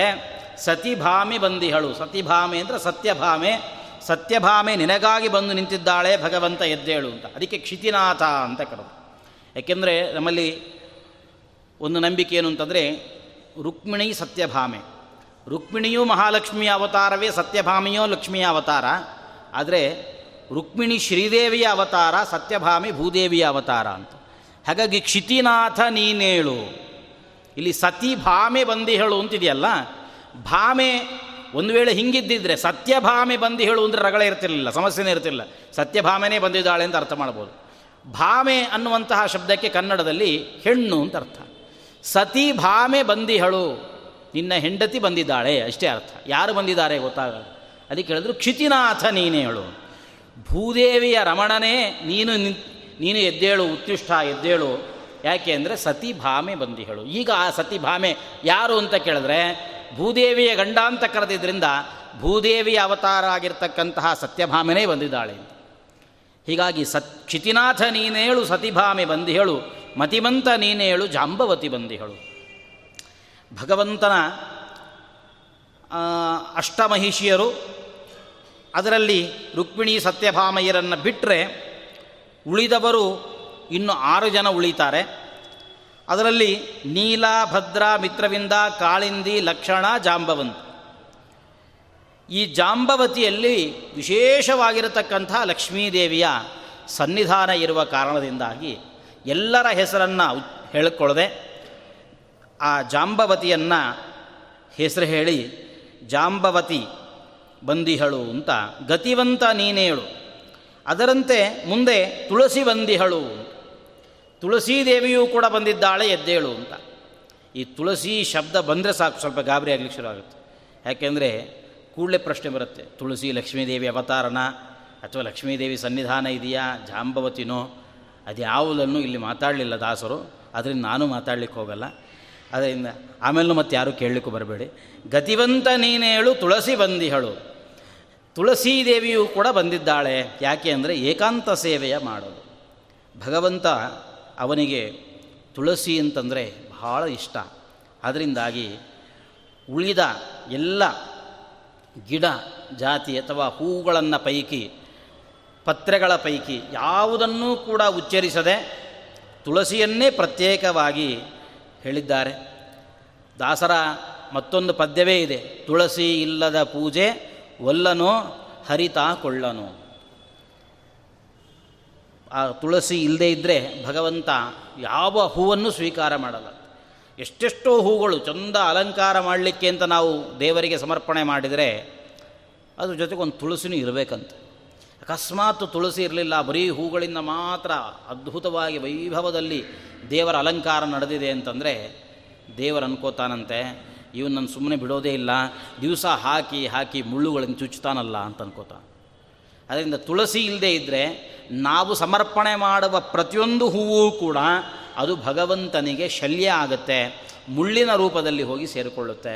ಆದ್ದರಿಂದಾಗಿ ಆ ತುಳಸಿ ಅನ್ನುವಂಥದ್ದು ಅಷ್ಟು ಭಗವಂತ ಪ್ರೀತಿಸುವ ಪತ್ರೆಯಾಗಿದೆ ಮನ್, ಭಾಗವತದಲ್ಲೇ ಈ ಮಾತು ಬರುತ್ತೆ. ಮಂದಾರ ಕುಂದ, ಕುರವೋತ್ಕಲ ಚಂಪಕೋರ್ಣ ಕುನ್ನಾಗ ನಾಗ ಬಕುಲಾಂಬುಜ ಪಾರಿಜಾತಾ ಗಂಧೇರ್ಜಿತೆ ತುಲಸಿಕಾಭರಣೇನ ತಸ್ಯಾ ಯಸ್ಮಿಂಸ್ತಪಸ್ಸು ಮನಸೋ ಬಹುಮಾನಯಂತಿ. ಇಷ್ಟೂ ಸಮರ್ಪಣೆ ಮಾಡಿದರಂತೆ. ಕುಂದಾರ, ಕುಂದ, ಮಂದಾರ, ಕುಂದ, ಕುರವಚ, ಚಂಪಕ ಪುನ್ನಾಗ ನಾಗ, ಬಕುಲ ಪಾರಿಜಾತ ಪಾರಿಜಾತ ತನಕ ಎಲ್ಲ ಹೂಗಳನ್ನು ಕೂಡ ಸಮರ್ಪಣೆ ಮಾಡಿದರು. ಅಷ್ಟೇ ಅಲ್ಲ, ಗಂಧೇರ್ಜಿತೇಪಿ, ಗಂಧವನ್ನು ತೆಗೆದು ದೇವರಿಗೆ ಸಮರ್ಪಣೆ ಮಾಡಿದರೂ ಕೂಡ ಭಗವಂತ ಅದೆಲ್ಲ ಸ್ವೀಕಾರ ಮಾಡ್ತಾ ಇದ್ದಂತೆ. ಕೊನೆಗೆ ನೋಡ್ತಾ ಇದ್ದ ನೋಡ್ತಾ ಇದ್ದ ನೋಡ್ತಾ ಇದ್ದ. ತುಳಸಿ ಇಟ್ಟರೋ ಇಲ್ವೋ ಅಂತ ನೋಡ್ತಾ ಇದ್ದ. ತುಳಸಿಗಿಟ್ಟರೆ ಉಳಿದೆಲ್ಲವನ್ನೂ ಕೂಡ ಭಗವಂತ ಅದನ್ನು ಸ್ವೀಕಾರ ಮಾಡ್ತಾನೆ ಇಲ್ಲ ಅಂದರೆ ಸ್ವೀಕಾರ ಮಾಡೋದಿಲ್ಲ. ಅದರಿಂದ ಆ ಎಲ್ಲ ಹೂವುಗಳಿಗೆ ಅಭಿಮಾನಿಯಾಗಿರುವಂತಹ ದೇವತೆಗಳು ಆ ಹೂಗಳೆಲ್ಲ ಕಾಯ್ತಾ ಇರ್ತಾವಂತೆ. ನಮ್ಮನ್ನೇನೋ ಏರಿಸ್ಬಿಟ್ರು, ತುಳಸಿ ಬಂದ್ರೇ ದೇವರು ನಮ್ಮನ್ನು ಮಾತಾಡ್ಸಾನೋ ಇಲ್ಲಾಂದರೆ ಮಾತಾಡ್ಸಲ್ಲ, ತುಳಸಿ ಏರಿಸ್ತಾನೋ ಇಲ್ಲೋ ಏರಿಸ್ತಾನೋ ಇಲ್ಲೋ ಅಂತ ನೋಡ್ತಾ ಇರ್ತಾವಂತೆ. ಅಷ್ಟೂ ತುಳಸಿಗೆ ಒಂದು ವಿಶೇಷವಾಗಿರತಕ್ಕಂಥ ಮಹತ್ವ ಇರುವ ಕಾರಣದಿಂದಾಗಿ ಗತಿವಂತ ನೀನೇಳು ತುಳಸಿ ಬಂದಿಹಳು, ಏಕಾಂತ ಸೇವೆಯ ಮಾಡಲು. ಅಷ್ಟೇ ಅಲ್ಲ, ಇನ್ನು ಅಂಬುರುಹದಿಂದ ಜನಿಸಿದ ಬ್ರಹ್ಮಬಂದಿಹನು ಗಂಭೀರ ಗಾಯನದ ನಾರದನು ನಿಂದಿಹನು, ರಂಭಮೇನಕೆ ಮೊದಲು ನರ್ತನಕ್ಕೆ ಐದಿಹರು, ಶಂಬರಾದಿ ಪಿತನೆ ಏಳು ಅಂತ. ಮತ್ತೆ ಪುನಃ ಭಗವಂತನನ್ನು ಮತ್ತೊಂದು ಸೊಲ್ಲಿನಿಂದ ಎಬ್ಬಿಸ್ತಾರೆ. ಅಂಬುರುಹದಿಂದ ಜನಿಸಿದ ಬ್ರಹ್ಮಬಂದಿಹನು ಸಾಕ್ಷಾತ್ ಚತುರ್ಮುಖ, ಇಡೀ ಪ್ರಪಂಚವನ್ನು ಸೃಷ್ಟಿ ಮಾಡಿರತಕ್ಕಂತಹ ಚತುರ್ಮುಖ ಬ್ರಹ್ಮದೇವರು ಅವರು ಸೃಷ್ಟಿಯಾದ ಬಗೆನೇ ಒಂದು ವಿಚಿತ್ರ. ಭಗವಂತ ನೀರಿನ ಮೇಲೆ ಮಲಗಿದ್ದ. ಪ್ರಳಯ ಕಾಲದ ನೀರಿನ ಮೇಲೆ ಮಲಗಿದ್ದ. ಅದರಿಂದಲೇ ಅವನನ್ನು ನಾರಾಯಣ ಅಂತ ಕರೆದ್ರಂತೆ. ನೀರಲ್ಲಿ ಮಲಗಿದ್ದಾದ್ರಿಂದ ನಾರಾಯಣ ಅಂತ ಕರೆದ್ರು. ತಿಳ್ಕೊಂಬಿಡ್ಬೇಕು. ಅವನನ್ನು ನಾರಾಯಣ ಅಂತ ಯಾಕೆ ಕರೀತಾರೆ ಅಂದರೆ ನೀರಿನ ಮೇಲೆ ಮಲಗಿದ್ದ. ಇಷ್ಟು ಹೇಳಿದ ಕೂಡ ನಮಗನ್ಸುತ್ತೆ ಹಾಗಾದರೆ ನಮ್ಮ ಮನೆಯಲ್ಲೂ ಒಬ್ಬರು ನಾರಾಯಣ ಇದ್ದಾರೆ. ಯಾಕೆ ಪ್ರತಿಯೊಂದು ಮನೆಗೂ ಒಬ್ಬ ನಾರಾಯಣ ಸಿಕ್ಕೇ ಸಿಗ್ತಾನೆ. ಯಾಕೆಂದರೆ ಎಲ್ಲರೂ ಟಬ್ಬಲ್ಲಿ ಸ್ನಾನ ಮಾಡೋದಾದ್ರಿಂದ ಎಲ್ಲರೂ ನಾರಾಯಣ ಕಾಲ ಕಾಲಕ್ಕೆ ಆಗಿಬಿಡ್ತಾರೆ. ಹಾಗೆಲ್ಲ. ನೀರು ಅಂತಂದರೆ ಬರೀ ನೀರನ್ನು ಹೇಳಲಿಲ್ಲ, ಪ್ರಳಯ ಕಾಲದ ನೀರು ಪ್ರಳಯ ಕಾಲದ ನೀರನ್ನು ಹಾಸಿಗೆಯನ್ನಾಗಿ ಮಾಡಿ ಮಲಗಿದವನು ನಾರಾಯಣ. ಭಗವಂತ ಯಾವ ಪ್ರಪಂಚವನ್ನು ಒಳಗೆ ಹಾಕ್ಕೊಂಡಿದ್ದ ಅದನ್ನು ಸೃಷ್ಟಿ ಮಾಡಬೇಕು ಪುನಃ, ಅದನ್ನು ಹೊರಗಾಗಬೇಕು ಅಂತ ಆಸೆ ಆಯಿತು. ಆಸೆ ಹಾಕ್ತಿದ್ದಂತೆ ಅವನ ನಾಭಿಯಲ್ಲಿ ಒಂದು ಕಮಲ ಅರಳಿತು. ಅರಳಿದ ಕಮಲದಲ್ಲಿ ಒಂದು ಮಗು. ಆಶ್ಚರ್ಯ ಅಂದರೆ ಮಗು ಅಪ್ಪನನ್ನು ಹುಡುಕ್ಲಿಕ್ಕೆ ಶುರು ಮಾಡಿತು. ಆಚೆ, ಈಚೆ ಈಚೆ, ಆಚೆ. ಎಲ್ಲೂ ಅಪ್ಪ ಕಾಣಲಿಲ್ಲ. ಅಂತೀವಲ್ಲ, ಒಂದು ಕಡೆ ಹುಡುಕಿದರೆ ಸಿಕ್ಕೋದಿಲ್ಲ ನಾಲ್ಕು ಕಡೆ ಹುಡುಕರು ಸಿಗ್ತಾರೆ ಹಾಗೆ ನಾಲ್ಕು ಕಡೆ ಹುಡುಕೋಣ ಅಂತ ಅನಿಸ್ತು. ನಾಲ್ಕು ಕಡೆ ಒಟ್ಟಿಗೆ ಹುಡುಕೋದಕ್ಕೆ, ಅದಕ್ಕೆ ತಾನೇ ನಾಲ್ಕು ಮುಖ ಮಾಡ್ಕೊಳ್ತಂತೆ ನಾಲ್ಕು ದಿಕ್ಕಿಗೆ ನಾಲ್ಕು ಮುಖ ಮಾಡಿಕೊಂಡು ನಾಲ್ಕೂ ಕಡೆಗೂ ಅಪ್ಪನನ್ನು ಹುಡುಕ್ಲಿಕ್ಕೆ ಶುರು ಮಾಡ್ತು. ಅಪ್ಪ ಕಾಣಲಿಲ್ಲ, ಎಷ್ಟೋ ದಿವಸ ತಪಸ್ಸು ಮಾಡಿದ್ಮೇಲೆ ಮತ್ತೆ ಸಿಕ್ಕ. ಹೀಗಾಗಿ ನಿನ್ನ ಸೇವೆಗೆ ಅಷ್ಟು ತಪಸ್ಸು ಮಾಡಿದ್ದಕ್ಕಾಗಿ ಭಗವಂತ ಕೊನೆಗೆ ಒಲಿದು ಬಂದ. ಒಲಿದು ಬಂದು ದರ್ಶನವನ್ನು ಕೊಟ್ಟ, ಕೊಟ್ಟು ಅವನಿಗೊಂದು ಸೇವೆ ಒಪ್ಪಿಸಿದ. ಬ್ರಹ್ಮದೇವರಿಗೆ ತಾನೊಂದು ಸೇವೆ ಒಪ್ಪಿಸಿದ, ಏನು ಮಾಡಿದ ಅಂತಂದರೆ, ತಾನು ಸೃಷ್ಟಿ ಮಾಡಿದ ಪ್ರಕೃತಿ ತತ್ವವನ್ನು ಬಳಸಿಕೊಂಡು ಮುಂದೆ ಈ ಜಗತ್ತನ್ನು ಸೃಷ್ಟಿ ಮಾಡಬೇಕು ಅನ್ನುವ ದೊಡ್ಡ ಜವಾಬ್ದಾರಿಯನ್ನು ಭಗವಂತ ಬ್ರಹ್ಮದೇವರಿಗೆ ಕೊಟ್ಟಿದ್ದಾನೆ. ಅದರಿಂದ ಸೃಷ್ಟಿ ಕಾರ್ಯವನ್ನು ಯಾವಾಗ ಮಾಡಬೇಕು, ನನ್ನ ಭಗವಂತ ಯಾವಾಗ ಬರ್ತಾನೆ ನನಗೆ ಅಂತ ಕಾಯ್ತಾ ಕೂತ್ಕೊಂಡಿದ್ರಲ್ಲ ಬ್ರಹ್ಮದೇವರು ತಪಸ್ಸು ಮಾಡ್ತಾ ಮಾಡ್ತಾ ಅದರಿಂದ ಬ್ರಹ್ಮದೇವರು ತಪಸ್ಸು ಮಾಡ್ತಾ ಮಾಡ್ತಾ ಕೂತಿದ್ದಾರೆ. ಅವರು ತಮ್ಮ ಆಯುಷ್ಯದಿಂದ ಅರ್ಧ ಆಯುಷ್ಯ, ಐವತ್ತು ವರ್ಷವೂ ತಪಸ್ಸು ಮಾಡಿದರೆ ಇವನು ಬರಬೇಕು ಇವನು ಬರಬೇಕು ಅಂತ ಆಮೇಲೆ ಬಂದವರು. ಅದರಿಂದ ಈ ಪ್ರಸಂಗವನ್ನು ಹೇಳಿ ದೇವರನ್ನು ಉಳಿಸಿಕೊಳ್ಬೇಕು ಅಂತಂದರೆ ಮನುಷ್ಯನಿಗೆ ಎಷ್ಟೆಷ್ಟು ಆಯುಷ್ಯಗಳು ಕಳೆದರೂ ಕೂಡ ದೇವರು ಕಾಣ್ತಕ್ಕಂಥದ್ದಲ್ಲ. ತನ್ನ ಮಗನಿಗೆ ಅಷ್ಟು ಬೇಗ ದರ್ಶನವನ್ನು ಕೊಟ್ಟವನಲ್ಲ. ಅದರಿಂದ ದಾಸರು ಹೇಳಿದರು, ಅಂಬುರುಹದಿಂದ ಜನಿಸಿದ ಬ್ರಹ್ಮಬಂದಿಹನು ಸಾಕ್ಷಾತ್ ಬ್ರಹ್ಮದೇವರು, ಇವತ್ತೇನು ಕೆಲಸ ಮಾಡಲಿ, ನಿನ್ನ ಅಪ್ಪಣೆಯನ್ನು ಪಡ್ಕೊಳ್ತಾನೆ ಕೆಲಸ ಶುರು ಮಾಡಬೇಕು? ಆದ್ದರಿಂದ ಬ್ರಹ್ಮದೇವರು ಬಂದು ನಿಂತಿದ್ದಾರೆ. ಅಷ್ಟೇ ಅಲ್ಲ ಗಂಭೀರ ಗಾಯನದ ನಾರದನು ನಿಂದಿಹನು. ನಾರದರು ಬಂದು ನಿಂತಿದ್ದಾರೆ, ನಿನ್ನನ್ನು ಸ್ತೋತ್ರ ಮಾಡಬೇಕು ಅಂತ ನಾರದರು ಬಂದು ನಿಂತಿದ್ದಾರೆ, ಬಂದು ಅವರಿಗೆ ದರ್ಶನವನ್ನು ಕೊಡು ನೀನು ಅಂತ. ನಾರದರಿಗೆ ದರ್ಶನ ಕೊಡಬೇಕು ಅಂದರೆ ಭಗವಂತ ಎದ್ದು ಬರಲೇಬೇಕು. ಯಾಕೆ ಅಂತಂದರೆ ನಾವು ಸಾಧಾರಣ ಎಲ್ಲ ಪುರಾಣಗಳನ್ನು ಕೇಳುವಾಗ, ಯಾಕೆ ಕೊನೆಗೆ ಒಂದು ಸತ್ಯನಾರಾಯಣ ಕಥೆ ಕೇಳ್ತೀವಲ್ಲ? ಸತ್ಯನಾರಾಯಣ ಕಥೆ ಕೇಳುವಾಗಲೂ ಅಲ್ಲೊಂದು ಮಾತು ಬರುತ್ತೆ. ನಾರದರು ವೈಕುಂಠ ಲೋಕಕ್ಕೆ ಹೋದರು, ಅಲ್ಲಿ ಶಂಖಚಕ್ರ ಗದಾಪದ್ನ ವಲಮಾಲಾದಿಗಳಿಂದ ವಿಭೂಷಿತನಾದ ಭಗವಂತನನ್ನು ಸ್ತೋತ್ರ ಮಾಡಿದರು, ನೇರ ಭೂಲೋಕಕ್ಕೆ ಇಳಿದು ಬಂದರು. ಹಾಗಾದರೆ ವೈಕುಂಠಕ್ಕೆ ಹೋದರೆ ವಾಪಸ್ ಬರೋದು ಹೇಗೆ?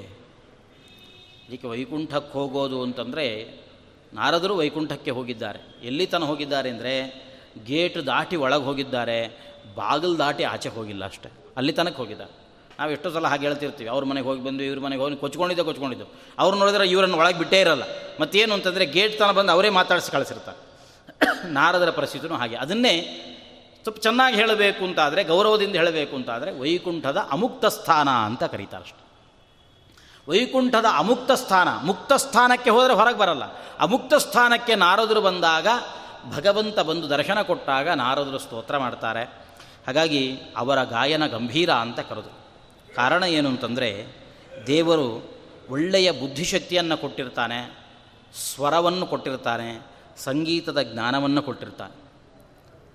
ಎಷ್ಟೋ ಜನಕ್ಕೆ ಸ್ವಂತ ಪದ್ಯಗಳನ್ನು ರಚನೆ ಮಾಡುವ ಶಕ್ತಿಯನ್ನೂ ಕೊಟ್ಟಿರ್ತಾನೆ. ಕೊಟ್ಟಾಗ ಏನು ಮಾಡೋದು ಅಂತಂದರೆ, ನಮಗೆ ಯಾರಾದರೂ ದುಡ್ಡು ಕೊಡ್ತಾರೆ ಅಂತ ಅನಿಸಿದರೆ ಅವರ ಮದುವೆಗಳಲ್ಲಿ ಹೋಗಿಯೂ ಹಾಡು ಹಾಡಲಿಕ್ಕೆ ತಯಾರು.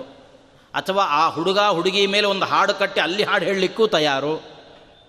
ಹೀಗೆ ಮಾಡಿ ದೇವರು ಕೊಟ್ಟ ವಿದ್ಯೆಯನ್ನು ಯಾರಿಗೋ ಯಾರನ್ನೋ ಹೊಗಳುವುದಕ್ಕೋಸ್ಕರ ಬಳಸಿಕೊಳ್ಳತಕ್ಕಂಥದ್ದಲ್ಲ. ನಾರದರಿಂದ ನಾವು ಕಲ್ತ್ಕೊಳ್ಳಿಕ್ಕಿದೆ. ಯಾವತ್ತಿಗಾದರೂ ಏನಾದರೂ ಒಂದು ಹಾಡು ಹಾಡ್ತಾರೆ ಅಂತಂದರೆ ಅದು ಭಗವಂತನನ್ನು ಒಲಿಸ್ಕೊಳ್ಳಿಕ್ಕೆ ಹಾಡು ಹಾಡ್ತಕ್ಕಂಥದ್ದೇ ಬಿಟ್ಟರೆ ಯಾರೊಬ್ಬರ ಸಂತೋಷ ಪಡಿಸ್ಕೊಳ್ಳಿಕ್ಕೆ ಹಾಡು ಹಾಡುವಂತಹದ್ದು, ಯಾರನ್ನು ಒಲಿಸಬೇಕು ಅವರನ್ನು ಹೊಗಳಬೇಕು ನಾನು ಅನ್ನುವಂಥದ್ದಿಲ್ಲ ಅದರಿಂದ ನಮಗೆ, ನಮ್ಮ ಜೀವನದಲ್ಲಿ ಒಂದು ಕಲಿಕೆ ಪಾಠ ಏನು ಅಂತಂದರೆ, ಯಾವತ್ತಿಗೂ ಕೂಡ ದೇವರು ಏನು ನಮಗೆ ಒಂದು ಬುದ್ಧಿಶಕ್ತಿಯನ್ನು ಕೊಟ್ಟಿದ್ದಾನೆ, ವಿದ್ಯೆಯನ್ನು ಕೊಟ್ಟಿದ್ದಾನೆ, ಅದನ್ನು ಪುನಃ ದೇವತಾ ಕಾರ್ಯಕ್ಕಾಗಿ, ದೇವರ ಸೇವೆಗಾಗಿ ಅದನ್ನು ವಿನಿಯೋಗ ಮಾಡಬೇಕೇ ಹೊರತಾಗಿ, ನಾಲ್ಕು ಜನ ಬಿಡಿಗಾಸು ಕೊಡ್ತಾರೆ ಅಂತ ಅವರಿಗೋಸ್ಕರವಾಗಿ ಅದನ್ನು ಬಳಸಿಕೊಳ್ತಕ್ಕಂಥದ್ದಲ್ಲ ಹಾಗಾಗಿ ಗಂಭೀರ ಗಾಯನದ ನಾರದನು ನಿಂತಿಹರು. ರಂಭೆ ಮೇನಕೆ ಮೊದಲ, ಮೊದಲು ನರ್ತಕೆ ಐತಿಹರು. ನಾರದರು ಭಗವಂತನನ್ನು ಕಂಡು ಹಾಡಾಡ್ಲಿಕ್ಕೆ ಶುರು ಮಾಡಿದರೆ, ನಾವು ಬಂದು ಆ ಗಾಯನಕ್ಕೆ ಸರಿಯಾಗಿ ನರ್ತನೆ ಮಾಡಬೇಕು ಅಂತ ರಂಭೆ, ಊರ್ವಶಿ, ಮೇನಕೆ ಮೊದಲಾಗಿರತಕ್ಕಂಥ ಅಪ್ಸರ ಸ್ತ್ರೀಯರು ಕೂಡ ಬಂದು ನಿನ್ನ, ನನ್ನ ನರ್ತನ ಸೇವೆಯಿಂದ ಸಂತೋಷಗೊಳಿಸಬೇಕು ಅಂತ ಬಂದು ನಿಂತಿದ್ದಾರೆ. ಆದ್ದರಿಂದ ಭಗವಂತ ಎದ್ದೇಳು ಬಂದು ಅವರಿಗೆ ನೀನು ದರ್ಶನವನ್ನು ಕೊಡು ಅಂತ. ಪ್ರಾರಂಭದ ಒಂದು ಪಲ್ಲವಿಯಲ್ಲೇ ಒಂದು ಮಾತು ಹೇಳಿದರು. ಏನು ಅಂತಂದರೆ, ನೀನು ಪೂರ ಇಳ್ದ ಇದ್ರೂ ಪರವಾಗಿಲ್ಲ, ಎದ್ದಿದ್ದೀನಿ ಅಂತ ಒಂದು ಸುಳುವು ಕೊಡು ಸಾಕು. ಸುಳುವು ಕೊಟ್ಟರು ಸಾಕು, ಎಷ್ಟೋ ಸಂತೋಷ ಆಗುತ್ತೆ. ಇನ್ನು ಬರ್ತಾನಪ್ಪ ಇನ್ನು ಬರ್ತಾನೆ ಅಂತ ನಾವು ವೆಯ್ಟ್ ಮಾಡಲಿಕ್ಕೆ ಅನುಕೂಲ ಆಗುತ್ತೆ. ಇನ್ನು ಬರ್ತಾನೋ ಇಲ್ಲೋ ಬರ್ತಾನೋ ಇಲ್ಲೋ ಅಂತ ಭಾಳ ಅನಾಸಕ್ತಿಯಿಂದ ಕೂತ್ಕೊಳ್ಳುವ ಪ್ರಸಂಗ ಅಲ್ಲದೇ ಒಂದು ಸುಳುವನ್ನು ಕೊಡು ಸಾಕು, ಅವರೆಲ್ಲ ಬಂದು ಸಂತೋಷದಲ್ಲಿ ಬಂದು ನಿಂತುಕೊಳ್ತಾರೆ ಅಂತ. ಅಷ್ಟೇ ಅಲ್ಲದೇ ರಾಜಸೂಯವ ಕೊಳಲು ವಾಯುಸುತ ಬಂದಿಹನು. ತೇಜಿಯಾಟಕ್ಕೆ ಅರ್ಜುನನು ಕರೆಯ ಬಂದಿಹನು. ಸಾಜ ದುರ್ಧ ಧರ್ಮಜ ಅಗ್ರಪೂಜೆ ಮಾಡುವೆನೆಂದು ಹೂಜಿಯನ್ನು ಪಿಡಿದುಕೊಂಡು ಇಲ್ಲಿ ಮತ್ತೆ ಪುನಃ ಮೂರು ಜನ ಅಣ್ಣ ತಮ್ಮಂದರ ಕಥೆಯನ್ನು ಹೇಳ್ತಾರೆ. ವಾಯುಸುತ, ಸಾಕ್ಷಾತ್ ಭೀಮಸೇನ ದೇವರು, ವಾಯುದೇವರ ಅಂಶರಾಗಿರತಕ್ಕಂಥ ಅವತಾರವಾಗಿರತಕ್ಕಂತಹ ಭೀಮಸೇನ ದೇವರು ರಾಯಸೂಯ ಯಾಗ ಮಾಡಿಸಬೇಕು. ರಾಯಸೂಯ ಯಾಗ ಮಾಡಬೇಕು ಅಂತ ಅದಕ್ಕೋಸ್ಕರವಾಗಿ ದಿಗ್ವಿಜಯಕ್ಕೆ ಹೊರಡಬೇಕು ಅಥವಾ ರಾಯಸು ಯಾಗ ನಡೆಯಬೇಕು ಅಂತಂದರೆ ಜರಾಸಂಧನ ಸಂಹಾರ ಬಹಳ ಮುಖ್ಯವಾಗಿ ನಡೆಯಬೇಕಾಗಿದೆ. ಅದರಿಂದಾಗಿ ಅದಕ್ಕೆ ನನಗೆ ಅಪ್ಪಣೆಯನ್ನು ಕೊಡು ಅಂತ ಸಾಕ್ಷಾತ್ ಭೀಮಸೇನ ದೇವರು ಬಂದು ಮನೆ ಎದುರುಗಡೆ ನಿಂತಿದ್ದಾರೆ ಅಂತ. ತೇಜಿಯಾಟಕ್ಕೆ ಅರ್ಜುನನು ಕರೆಯ ಬಂದಿಹನು ಅಂತ. ತೇಜಿಯಾಟಕ್ಕೆ ಅಂತಂದರೆ, ತೇಜಿ ಅಂತಂದರೆ ಕುದುರೆ. ತನ್ನ ರಥವನ್ನು ಓಡಿಸಬೇಕು. ಅದಕ್ಕೋಸ್ಕರವಾಗಿ ನನಗೆ ಅನುಗ್ರಹವನ್ನು ಮಾಡು ನನ್ನ ರಥದ ಹಗ್ಗವನ್ನು ಹಿಡಿ ಅಂತ ನನ್ನ ಕುದುರೆಯನ್ನು ಓಡಿಸಬೇಕು ನೀನು ಅಂತ ಬೇಡಲಿಕ್ಕೋಸ್ಕರವಾಗಿ ಅರ್ಜುನ ಬಂದು ನಿಂತಿದ್ದಾನೆ. ಮತ್ತು ಆ ರಾಜಸೂಯ ಯಾಗದಲ್ಲಿ ಯಾರಿಗೆ ಅಗ್ರಪೂಜೆ ಮಾಡಬೇಕು ಅನ್ನೋ ಪ್ರಶ್ನೆ ಬಂದಾಗ ಸಾಕ್ಷಾತ್ ಭೀಷ್ಮಾಚಾರ್ಯರೇ ಸೂಚನೆ ಮಾಡಿದರು, ಅಗ್ರಪೂಜೆ ಮಾಡುವುದಾದರೆ ಕೃಷ್ಣನಿಗೆ ಸಲ್ಲಬೇಕಾಗಿರತಕ್ಕಂಥದ್ದು. ಹಾಗಾಗಿ ನಿನಗೆ ಅಗ್ರಪೂಜೆಯನ್ನು ಸಲ್ಲಿಸುವುದಕ್ಕೋಸ್ಕರವಾಗಿ ಧರ್ಮರಾಜ ಇಲ್ಲಿ ತಾನು ಹೂಜಿಯನು ಕಲಶವನ್ನೇ ಹಿಡಿದುಕೊಂಡು ಬಂದು ನಿಂತಿದ್ದಾನೆ, ನಿನ್ನ ಪಾದ ತೊಳೆಯಬೇಕು ಅಂತ. ಅದರಿಂದ ಎದ್ದು ಬಂದು ಎಲ್ಲ ಭಕ್ತರ, ಅವರ ಭಕ್ತರ, ಅವರ ಸೇವೆಯನ್ನು ನೀನು ಸ್ವೀಕಾರ ಮಾಡಬೇಕು ಅಂತ. ಖಂಡಿತ ರಾಜಸೂಯ ಯಾಗಕ್ಕೆ ಏನು ಭೀಮಸೇನ ದೇವರ ಅಪ್ಪಣೆಯನ್ನು ಪಡೆದುಕೊಂಡು ಹೋಗಿ ಜರಾಸಂದನ ಸಂಹಾರ ಮಾಡಿ ಬಂದ್ರಲ್ಲ, ಭಗವಂತ ತ್ರಿವಿಕ್ರಮ ಪಂಡಿತಾಚಾರ್ಯ ಹೇಳಿದರು, ರಾಜಸೂಯ ಯಾಗ ಮಾಡಿ ಅಲ್ಲಿ ಆಹುತಿಗಳನ್ನು ಕೊಟ್ಟಾಗ ಏನು ಸಂತೋಷ ಆಯಿತು? ಅದಕ್ಕಿಂತ ಹೆಚ್ಚಿನ ಸಂತೋಷ ಭಗವಂತನ ಯಾವಾಗಾಯಿತು ಅಂತಂದರೆ ಜರಾಸಂಧ ಅನ್ನುವಂತಹ ಪಶುವನ್ನು ರಣರಂಗದಲ್ಲಿ ಬಲಿ ಕೊಟ್ಟನಲ್ಲ ಭೀಮಸೇನ, ಆವಾಗಲೇ ಸಂತೋಷ ಆಯ್ತಂತೆ. ಹಾಗಾಗಿ ಅಷ್ಟು ಸಂತೋಷವನ್ನು ನಿನಗೆ ಕೊಡಬೇಕು, ನಿನಗೆ ಸೇವೆಯನ್ನು ಸಲ್ಲಿಸಬೇಕು ಅಂತ ಭೀಮಸೇನ ದೇವರು ಬಂದು ನಿಂತಿದ್ದಾರೆ. ಇಲ್ಲಿ ಕಥೆಯನ್ನು ಹೇಳ್ತಕ್ಕಂಥದ್ದು ಅವರಿಗೆ ಉದ್ದೇಶ ಆಗಿರಲಿಲ್ಲ ಬಹುಶಃ. ಪುರಂದರದಾಸರಿಗೆ ಕೇವಲ ಕಥೆ ಹೇಳಬೇಕು ಅಂದರೆ ಕಥೆಯಲ್ಲಿ ಸ್ವಲ್ಪ ಅನುಕ್ರಮ ಸರಿಯಿಲ್ಲ ಇಲ್ಲಿ. ಯಾಕೆ ಅಂತಂದರೆ ಮೊದಲು ರಾಜಸೂಯ ಯಾಗ ಕೊಳಲು ವಾಯುಸುತ ಬಂದಿಯನು ರಾಜಸೂಯ ಯಾಗಕ್ಕೆ ಅಪ್ಪಣೆಯನ್ನು ಪಡೆದುಕೋಬೇಕು, ಜರಾಸಂಧಾದಿಗಳ ಸಂಹಾರ ಮಾಡಲಿಕ್ಕೆ ನಾನು ಹೊರಡ್ತೇನೆ ಅಂತ ಕೇಳಲಿಕ್ಕೆ ಭೀಮಸೇನ ದೇವರು ಬಂದಿದ್ದಾರೆ. ಸರಿ. ಆಮೇಲೆ ರಾಯಸೂಯ ಯಾಗ ನಡೆದು ಅಗ್ರಪೂಜೆ ನಡೆಯಿತು. ಕೊನೆಗಾಗಿರತಕ್ಕಂಥದ್ದು ಅರ್ಜುನನ ರಥದ ಸಾರಥ್ಯವನ್ನು ಭಗವಂತ ವಹಿಸಿಕೊಂಡಿತ್ತು. ಆದರೆ ಇಲ್ಲಿ ಸ್ವಲ್ಪ ವ್ಯತ್ಯಾಸ ಮಾಡಿ ಹೇಳ್ತಾರೆ. ರಾಜಸೂಯವ ಕೊಳಲು ವಾಯುಸುತ ಬಂದಿಯನು ತೇಜಿ ಆಟಕ್ಕೆ ಅರ್ಜುನನು ಕರೆಯ ಅಂತ. ಇಲ್ಲಿ ಅವರಿಗೆ ಕಥೆ ಹೇಳೋದು ಉದ್ದೇಶ ಅಲ್ಲ. ಅದರ ಜೊತೆಯಲ್ಲಿ ತಾರತಮ್ಯವನ್ನು ತಿಳಿಸ್ತಕ್ಕಂಥ ಉದ್ದೇಶವೂ ಕೂಡ ಇರಬೇಕು. ಆ ತಾರತಮ್ಯಕ್ಕೆ ಅನುಗುಣವಾಗಿ ಈ ಮೂವರ ಹೆಸರನ್ನು ಅಲ್ಲಿ ಉಲ್ಲೇಖ ಮಾಡಿದ್ದಾರೆ. ಯಾಕೆಂತಂದರೆ ಇಲ್ಲಿ ಕಕ್ಷೆಯ ತಾರತಮ್ಯವನ್ನು ನೋಡ್ತಾ ಹೋದರೆ ಭೀಮಸೇನ ದೇವರ ಕಕ್ಷೆ ಯಾವುದು? ಮೂರನೇ ಕಕ್ಷೆ. ಬ್ರಹ್ಮವಾಯುಗಳದು ಮೂರನೇ ಕಕ್ಷೆ. ಅದರಿಂದ ವಾಯುದೇವರ ಅವತಾರರಾಗಿರತಕ್ಕಂತಹ ಭೀಮಸೇನ ದೇವರದ್ದು ಮೂರನೇ ಕಕ್ಷೆ. ಅರ್ಜುನ ಇಂದ್ರಾವತಾರಿಯಾದ್ರಿಂದಾಗಿ ಎಂಟನೇ ಕಕ್ಷದಲ್ಲಿ ಬರತಕ್ಕಂಥವನು. ಆ ನಂತರದಲ್ಲಿ ಜಮನ ಅವತಾರಿಯಾಗಿರತಕ್ಕಂಥ ಧರ್ಮರಾಜ, ಆತ ಹನ್ನೆರಡನೇ ಕಕ್ಷೆಯಲ್ಲಿ ಬರತಕ್ಕಂಥವನು. ಈ ಅಂಶವನ್ನು ಇಟ್ಟುಕೊಂಡು ಮೂರು ಎಂಟು ಹನ್ನೆರಡು ಅನ್ನುವ ಆ ಅಭಿಪ್ರಾಯದಲ್ಲಿ ಬಹುಶಃ ಆ ಕಥೆಯನ್ನು ಹಾಗೆ ಹೆಣೆದು ನಮಗೆ ಇಟ್ಟಿದ್ದಾರೆ. ಮತ್ತು ಹೀಗೆ ನಿನ್ನ ಭಕ್ತರು ನಿನ್ನ ಅಗ್ರ ಪೂಜೆಯನ್ನು ನಿನ್ನ ಪೂಜೆಯನ್ನು ಮಾಡಲಿಕ್ಕೆ ಬಂದದ್ದು ಮಾತ್ರ ಅಲ್ಲದೇ ದೇವ ನಿನ್ನಂಘ್ರಿಯನ್ನು ಪೂಜೆ ಮಾಡುವೆವೆಂದು ಕಾವೇರಿ ಕೃಷ್ಣೆ ಗೌತಮಿ ಗಂಗೆ ಮಲಪರಹರಿ ಸಾವಧಾನದಿ ಯಮುನಿ ತುಂಗಾ ಸರಸ್ವತಿ ಭೀಮ ಭೀಮರಚಿ ನೇತ್ರಾವತಿ ಅಂತ. ಹೀಗೆ ಎಲ್ಲ ನದಿಗಳು ಕೂಡ ನಿನ್ನ ಸೇವೆಯನ್ನು ಮಾಡಬೇಕು ಅಂತ ಬಂದು ಅವರೆಲ್ಲ ನಿಂತಿದ್ದಾರೆ ಅಂತ ಹೇಳಿದ್ದಾರೆ. ಇದರಲ್ಲಿ ಅನೇಕ ನದಿಗಳ ಹೆಸರನ್ನು ದಾಸರು ಉಲ್ಲೇಖ ಮಾಡಿದ್ದಾರೆ. ವೇದದಲ್ಲಿಯೂ ಕೂಡ ಎಲ್ಲ ನದಿಗಳ ಉಲ್ಲೇಖ ಬರುತ್ತೆ. ಇವಮ್ಮೆ ಗಂಗೆ ಯಮುನೆ ಸರಸ್ವತಿ ಶುತುದೃಸ್ತೋಂ ಸಚತಾಪರುಷ್ಣ್ಯ ಅಂತ ಅನೇಕ ನದಿಗಳನ್ನು ಉಲ್ಲೇಖ ಮಾಡ್ತಾರೆ. ಪ್ರಾರಂಭದಲ್ಲಿ ಕಾವೇರಿ ನದಿಯನ್ನು ಹೇಳಿದ್ದಾರೆ. ಎಲ್ಲ ನದಿಗಳು ಮಹಾಭಾರತಾದಿಗಳಲ್ಲಿ ಈ ನದಿಗಳ ಮಹತ್ವವನ್ನು ವರ್ಣನೆ ಮಾಡಿದ್ದಾರೆ. ಕಾವೇರಿ ನದಿಯಲ್ಲಿ ಹೇಳ್ತಾರೆ, ಯಾರು ನದಿ ಸ್ನಾನವನ್ನು ಮಾಡ್ತಾರೆ, ಅನುಸಂಧಾನಪೂರ್ವಕವಾಗಿ ಸಂಕಲ್ಪಗಳನ್ನು ಮಾಡಿ ಕಾವೇರಿ ನದಿಯಲ್ಲಿ ಯಾರು ಸ್ನಾನವನ್ನು ಮಾಡ್ತಾರೆ? ತತ್ರ ಸ್ನಾತ್ವಾ ನರೋ ರಾಜನ್, ಗೋ ಸಹಸ್ರ ಫಲಂ ಲಭೇತಂತ ಕಾವೇರಿ ನದಿಯಲ್ಲಿ ಸ್ನಾನ ಮಾಡಿದರೆ ಸಾವಿರ ಹಸುಗಳನ್ನು ದಾನ ಮಾಡಿದ್ರ, ಗೋದಾನವನ್ನು ಮಾಡಿರತಕ್ಕಂಥದ್ರ ಫಲ ಕಾವೇರಿ ನದಿಯಲ್ಲಿ ಸ್ನಾನ ಮಾಡಿದ್ರಿಂದ ಬರುತ್ತೆ ಅಂತ. ಇನ್ನು ಕೃಷ್ಣಾ ನದಿ, ನಾವು ಪ್ರಾರ್ಥನೆ ಮಾಡುವ ನದಿಗಳಲ್ಲಿ ಸಾಧಾರಣವಾಗಿ ಕೃಷ್ಣಾ ನದಿ ಬರಲ್ಲ. ಗಂಗೆ ಚಯಮುನಿ ಚೈವ, ಗೋದಾವರಿ, ಸರಸ್ವತಿ ನರಮದೆ ಸಿಂಧು ಕಾವೇರಿ ಜಲೇಸ್ಮಿನ್ ಸನ್ನಿಧಿಂಕುರು ಕೃಷ್ಣೆ ಬರಲ್ಲ. ಅದಕ್ಕೆ ಇನ್ನೊಂದು ಪಾಠ ಇದೆ ಇದಕ್ಕೆ. ಗಂಗೆ ಚಯಮುನಿ ಚೈವ ಅಂತಿದೆಯಲ್ಲ, ಈ ಸುಮ್ಮನೆ ಚೈವ ಅನ್ನೋದು ಯಾಕೆ ಅಂತ ಹೇಳಿ ಇನ್ನೊಂದು ಪಾಠ ಇದೆ. ಗಂಗೆ ಚಯಮುನೆ ಕೃಷ್ಣೆ, ಗೋದಾವರಿ ಸರಸ್ವತಿ ಅಂತ. ಚ ಅಂದರೆ ಎಕ್ಸ್ಟ್ರಾ ಅಂತ ಅರ್ಥ, ಮತ್ತು ಮತ್ತು ಅಂತ ಅರ್ಥ. ಮತ್ತು ಅನ್ನುವಂಥ ಅರ್ಥವನ್ನು ಕೊಡುವ ಚ ಅನ್ನು ಎಷ್ಟು ಸಲ ಬಳಸೋದು? ಗಂಗೆ ಚ ಯಮುನೆ ಚೈವ ಎಷ್ಟು ಸಲ ಬಳಸೋದು? ಅದಕ್ಕೆ ಗಂಗೆ ಚಯಮುನೆ ಯಮುನೆ ಕೃಷ್ಣೆ ಅನ್ನೋ ಪಾಠ ಇಟ್ಟುಕೊಂಡ್ರೆ ಕೃಷ್ಣಾ ನದಿಯ ಕೃಷ್ಣವೇಣಿಯ, ನಮಗೆ ಈ ಕಡೆ ದಕ್ಷಿಣದಲ್ಲಿದ್ದವರಿಗೆ ಕೃಷ್ಣವೇಣಿಯೇ ಜಾಸ್ತಿ ಸಿಕ್ಕತ್ತೆ. ಹಾಗಾಗಿ ಆ ಕೃಷ್ಣೆಯಲ್ಲಿ ಸ್ನಾನ ಮಾಡುವುದಕ್ಕೂ ಕೂಡ ಒಂದು ವಿಶೇಷವಾಗಿರತಕ್ಕಂಥ ಫಲ ಇದೆಯಂತೆ. ಕೃಷ್ಣಾ ನದಿಯ ತೀರಕ್ಕೆ ಹೋಗಿ ಮೂರು ದಿನ ಉಪವಾಸವನ್ನು ಮಾಡಿದರೆ ಅವರನ್ನು ಮರಣೋತ್ತರದಲ್ಲಿ ಕರ್ಕೊಂಡು ಹೋಗಲಿಕ್ಕೆ ವಿಮಾನವೇ ಬರುತ್ತೆ ಸ್ವರ್ಗಕ್ಕೆ ಅಂತ ಒಂದು ಮಾತು. ಹಾಗಾಗಿ ಪ್ರತಿಯೊಂದು ನದಿಯಲ್ಲಿಯೂ ಕೂಡ ಅಂತಹ ಒಂದು ವೈಶಿಷ್ಟ್ಯ ಇದೆ. ಕಾವೇರಿ, ಕೃಷ್ಣೆ, ಗೌತಮಿ ಗೌತಮಿ ಅಂದರೆ ಗೋದಾವರಿಗೆ ಮತ್ತೊಂದು ಹೆಸರು ಗೌತಮಿ ಅಂತ. ಗೋವನ್ನು ಕೊಟ್ಟಿರುವ ಕಾರಣದಿಂದಾಗಿ ಗೋದಾವರಿ, ಗೋದವಾರಿ, ನೀರನ್ನು, ಹಸುವನ್ನು, ಗೌತಮರ ಹಸುವನ್ನು ಬದುಕಿಸಿಕೊಟ್ಟ ನೀರಾದ್ರಿಂದ ಅದು ಗೋದವಾರಿ. ಅದು ಎಲ್ಲರ ಬಾಯಲ್ಲಿ ಹರ್ಕೊಂಡು ಹರ್ಕೊಂಡು ಹರ್ಕೊಂಡು ಬಂದು ಗೋದಾವರಿ ಆಗಿಬಿಟ್ಟಿದೆ. ಕೆಲವು ಸಲ ಹಂಗೆ ಆಗುತ್ತೆ ಏನೋ ಶಬ್ದ ಹೇಳಲಿಕ್ಕೆ ಹೋಗಿ ಏನೇನೋ ಏನೇನೋ ಮಾಡ್ತಿರ್ತಾರೆ ಎಷ್ಟೋ ಜನ. ಎಷ್ಟು ಚೆನ್ನಾಗಿರುತ್ತೆ ಒಂದು ಶಬ್ದ. ಅವಿಧವಾನವಮಿ ಅಂತ ಒಂದು ಶಬ್ದ ಇದೆ. ಮಹಾಲಯದಲ್ಲಿ ಅವಿಧವಾನವಮಿ. ಯಾರಾದರೂ ಮುತ್ತೈದೆಯಾಗಿ ಸತ್ತಿದ್ರೆ ಅವರಿಗೋಸ್ಕರ ಒಂದು ಶ್ರಾದ್ದ ಮಾಡಿದ ದಿವಸದಲ್ಲಿ ಅವಿಧವಾ ನವಮಿ ಅಂತ ಕರೀತಾರೆ. ಎಷ್ಟೋ ಜನ ಅದನ್ನು ಉಚ್ಚಾರಣೆ ಮಾಡಲಿಕ್ಕೆ ಬರದೆ ಯದ್ವಾ ತದ್ವಾ ಮಾಡ್ತಿರ್ತಾರೆ. ಐದಾ ನವಮಿ ಅಂತ. ಪುಣ್ಯ ಏನು ಅಂದರೆ ಆರನೇ ನವಮಿ, ಏಳನೇ ನವಮಿ ಆಗಲಿಲ್ಲ ಅಷ್ಟೇ ಅದು. ಹೀಗೆ ವಿಚಿತ್ರ ವಿಚಿತ್ರವಾಗಿ ಉಚ್ಚಾರಣೆ ಮಾಡತಕ್ಕಂಥ ಪದ್ಧತಿಗಳಿದೆಯಲ್ಲ, ಹಾಗೆ ಗೋದಾವರಿ, ಹೋಗಿ ಅದು ಗೋ, ಗೋದಾವರಿ ಆಗಿದೆ. ಆದರೆ ಗೌತಮಿ ಅವಳಿಗೆ ಮತ್ತೊಂದು ಹೆಸರು, ಗಂಗೆ ಮಲಪಹರಿ. ಮಲಪಹರಿ ಗಂಗೆ ಅಂತಲೂ ಇಟ್ಕೊಳ್ಬೋದು. ಅಂದರೆ ಎಲ್ಲರ ಪಾಪಗಳನ್ನು ಕಳೆಯುವಂಥವಳು ಗಂಗೆ ಅಂತ. ಯಾಕೆಂದರೆ ಮನುಷ್ಯ ಅವನ ಅಂತ್ಯಕಾಲದಲ್ಲಿ ಅವನು ಪಾಪಗಳನ್ನು ಕಳೆಯಬೇಕು ಅಂದರೆ ಒಂದು ತೊಟ್ಟು ಗಂಗಾ ನದಿಯ ಬಿಂದು ಮಾತ್ರ ಯಪ್ಪಿಬೇತಂತ ಒಂದು ಸಣ್ಣ ಹನಿ ಬಾಯಿಯೊಳಗೆ ಸೇರಿಕೊಂಡರೂ ಎಲ್ಲ ಪಾಪಗಳು ಕೂಡ ಪರಿಹಾರ ಆಗುತ್ತೆ ಅಂತ.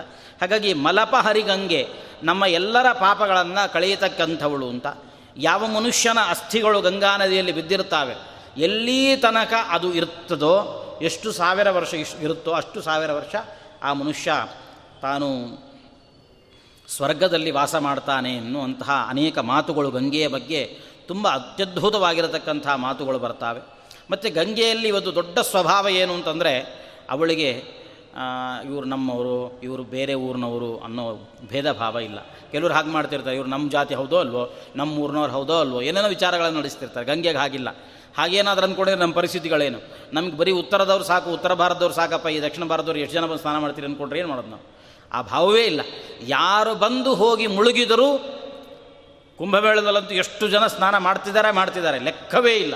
ಅಷ್ಟು ಜನ ಮಾಡ್ತಿದ್ದಾರೆ. ಎಲ್ಲರ ಮಲಪಹರಿ, ಎಲ್ಲರ ಮಲವನ್ನು ಕೂಡ, ಪಾಪಗಳನ್ನು ಕೂಡ ಪರಿಹಾರ ಮಾಡತಕ್ಕಂಥವಳು ಅಂತ. ಹಾಗೆ ಅದನ್ನು ವಿಶೇಷಣ ಅಂತ ಇಟ್ಟುಕೊಂಡ್ರೆ ಮಲಪಹರಿ ಗಂಗೆ ಅಂತಾಗುತ್ತೆ. ಇಲ್ಲ, ಗಂಗೆ ಮಲಪಹರಿ ಅಂತಂದರೆ ನಮ್ಮಲ್ಲಿ ಮತ್ತೊಂದು ನದಿಯೂ ಕೂಡ ಇದೆ, ಮಲಪಹರಿ. ಕರ್ನಾಟಕದಲ್ಲಿ ಇದೆಯಲ್ಲ ಮಲಪ್ರಭಾ. ಆ ನದಿಯೂ ಕೂಡ ಅನೇಕ ಕಡೆಗಳಲ್ಲಿ, ಉತ್ತರ ಕರ್ನಾಟಕದ ಅನೇಕ ಭಾಗಗಳಲ್ಲಿ ಹರಿಯುವಂಥವಳಾಗಿದ್ದಾಳೆ. ಹಾಗಾಗಿ ಗಂಗೆ, ಮಲಪಹರಿ ಅಥವಾ ಮಲಪಹರಿ ಗಂಗೆ ಏನು ಬೇಕಿದ್ರೂ ಮಾಡ್ಕೊಳ್ಬೋದು. ಸಾವಧಾನದಿ, ಯಮುನೆ, ತುಂಗ, ಸರಸ್ವತಿ, ಭೀಮ, ರಥಿ, ನೇತ್ರಾವತಿ ಎಲ್ಲ ನದಿಗಳು ಕೂಡ ನಿನ್ನ ಅಂಗ್ರಿ ಸೇವೆಯನ್ನು ಮಾಡುವುದಕ್ಕೋಸ್ಕರವಾಗಿ ಬಂದು ನಿಂತಿದ್ದಾರೆ ಅಂತ. ನಾವು ನದಿಗಳಲ್ಲಿ ಸ್ನಾನ ಮಾಡುವಾಗ ಈ ಅನುಸಂಧಾನ ಇರಬೇಕಂತ. ಏನು ಅಂತಂದರೆ ಒಂದು ನೀರಲ್ಲಿ ಸ್ನಾನ ಮಾಡ್ತಾ ಇದ್ದೇವೆ ಅಂತಲ್ಲ. ಸಯ್ಯೇವ ದ್ರವರೂಪೇಣ ಗಂಗಾಂಭೋರಾತ್ರ ಸಂಶಯ ಅಂತ ಯಾವುದೇ ಒಂದು ನದಿ ಅದು ಹರಿದು ಬಂದಿರತಕ್ಕಂಥದ್ದು ಭಗವಂತನ ಪಾದ ಬುಡದಿಂದ, ಪಾದ ಅಂಗುಷ್ಠದಿಂದ. ಆದ್ದರಿಂದಾಗಿ ಅವನ ಅಂಗುಷ್ಠ ನಖದಿಂದ ಹೊರಬಂದಿರುವ ಆ ನೀರಿನಲ್ಲಿ ನಾನು ಸ್ನಾನ ಮಾಡಿ ಪುನೀತನಾಗ್ತಾ ಇದ್ದೇನೆ ಅನ್ನುವಂತಹ ಭಾವ. ಹೀಗೆ ಇದೆಲ್ಲ ಹೇಳಿ ಇಷ್ಟು ಹೇಳಿರತಕ್ಕಂತಹ ಏನು ಅವರ ಸೊಲ್ಲುಗಳಿದ್ದಾವೆ ಇಲ್ಲಿ, ಅವೆಲ್ಲವೂ ಕೂಡ ಆಧ್ಯಾತ್ಮಿಕವಾಗಿರುವಂತಹ ಅರ್ಥದಲ್ಲಿ ನಾವು ಅರ್ಥೈಸಿಕೊಳ್ಳಬೇಕು. ಸುಮ್ಮನೆ ಮೇಲ್ನೋಟಕ್ಕೇನು ತೋರುತ್ತೋ ಆ ಅರ್ಥವೇ ಪರಮಾರ್ಥ ಅಲ್ಲ. ಒಳನೋಟದಲ್ಲಿ ಏನೋ ಒಂದು ಅರ್ಥ ಇದೆಯಲ್ಲ, ಆ ಅರ್ಥವನ್ನು ಇಟ್ಕೊಳ್ಬೇಕು ಅಂತ ತಿಳಿಸುವುದಕ್ಕೋಸ್ಕರವಾಗಿ ಕೊನೆಯ ಒಂದು ನುಡಿ ಹೀಗೆ ಬರುತ್ತೆ. ದುರಿತ ಬಂಧನವನ್ನು ಪರಿಹರಿಸಿದೆಯೋ ಸ್ವಾಮಿ, ದುರಿತ ದುಷ್ಕರ್ಮವನ್ನು ದೇವ ಎಂದರೆ ಸುಡುವೆ ದುರಿತಪಾತಕ್ಕೆ ಚಂದ್ರ ನೀನೆನಿಸಿಕೊಂಡೆಯೋ ಸಿರುಪುರಂದರ ವಿಠಲನೆ ಏಳಯ್ಯ ಬೆಳಗಾಯಿತು. ಹೀಗೆ ಭಗವಂತನನ್ನು ಯಾಕೆ ಇಷ್ಟೆಲ್ಲ ಪ್ರಾರ್ಥನೆ ಮಾಡಿದರು ಅಂತಂದರೆ, ಒಟ್ಟಾರೆ ಇದರೆಲ್ಲದರ ಅನುಸಂಧಾನ ಹೇಗೆ ಅಂತಂದರೆ, ನಮ್ಮ ಮನಸ್ಸು ಶುದ್ಧ ಆಗಬೇಕು. ಶುದ್ಧವಾಗಿರತಕ್ಕಂಥ ಅಂತಃಕರಣದಲ್ಲಿ ಭಗವತ್ ತತ್ವ ಮೂಡಬೇಕು.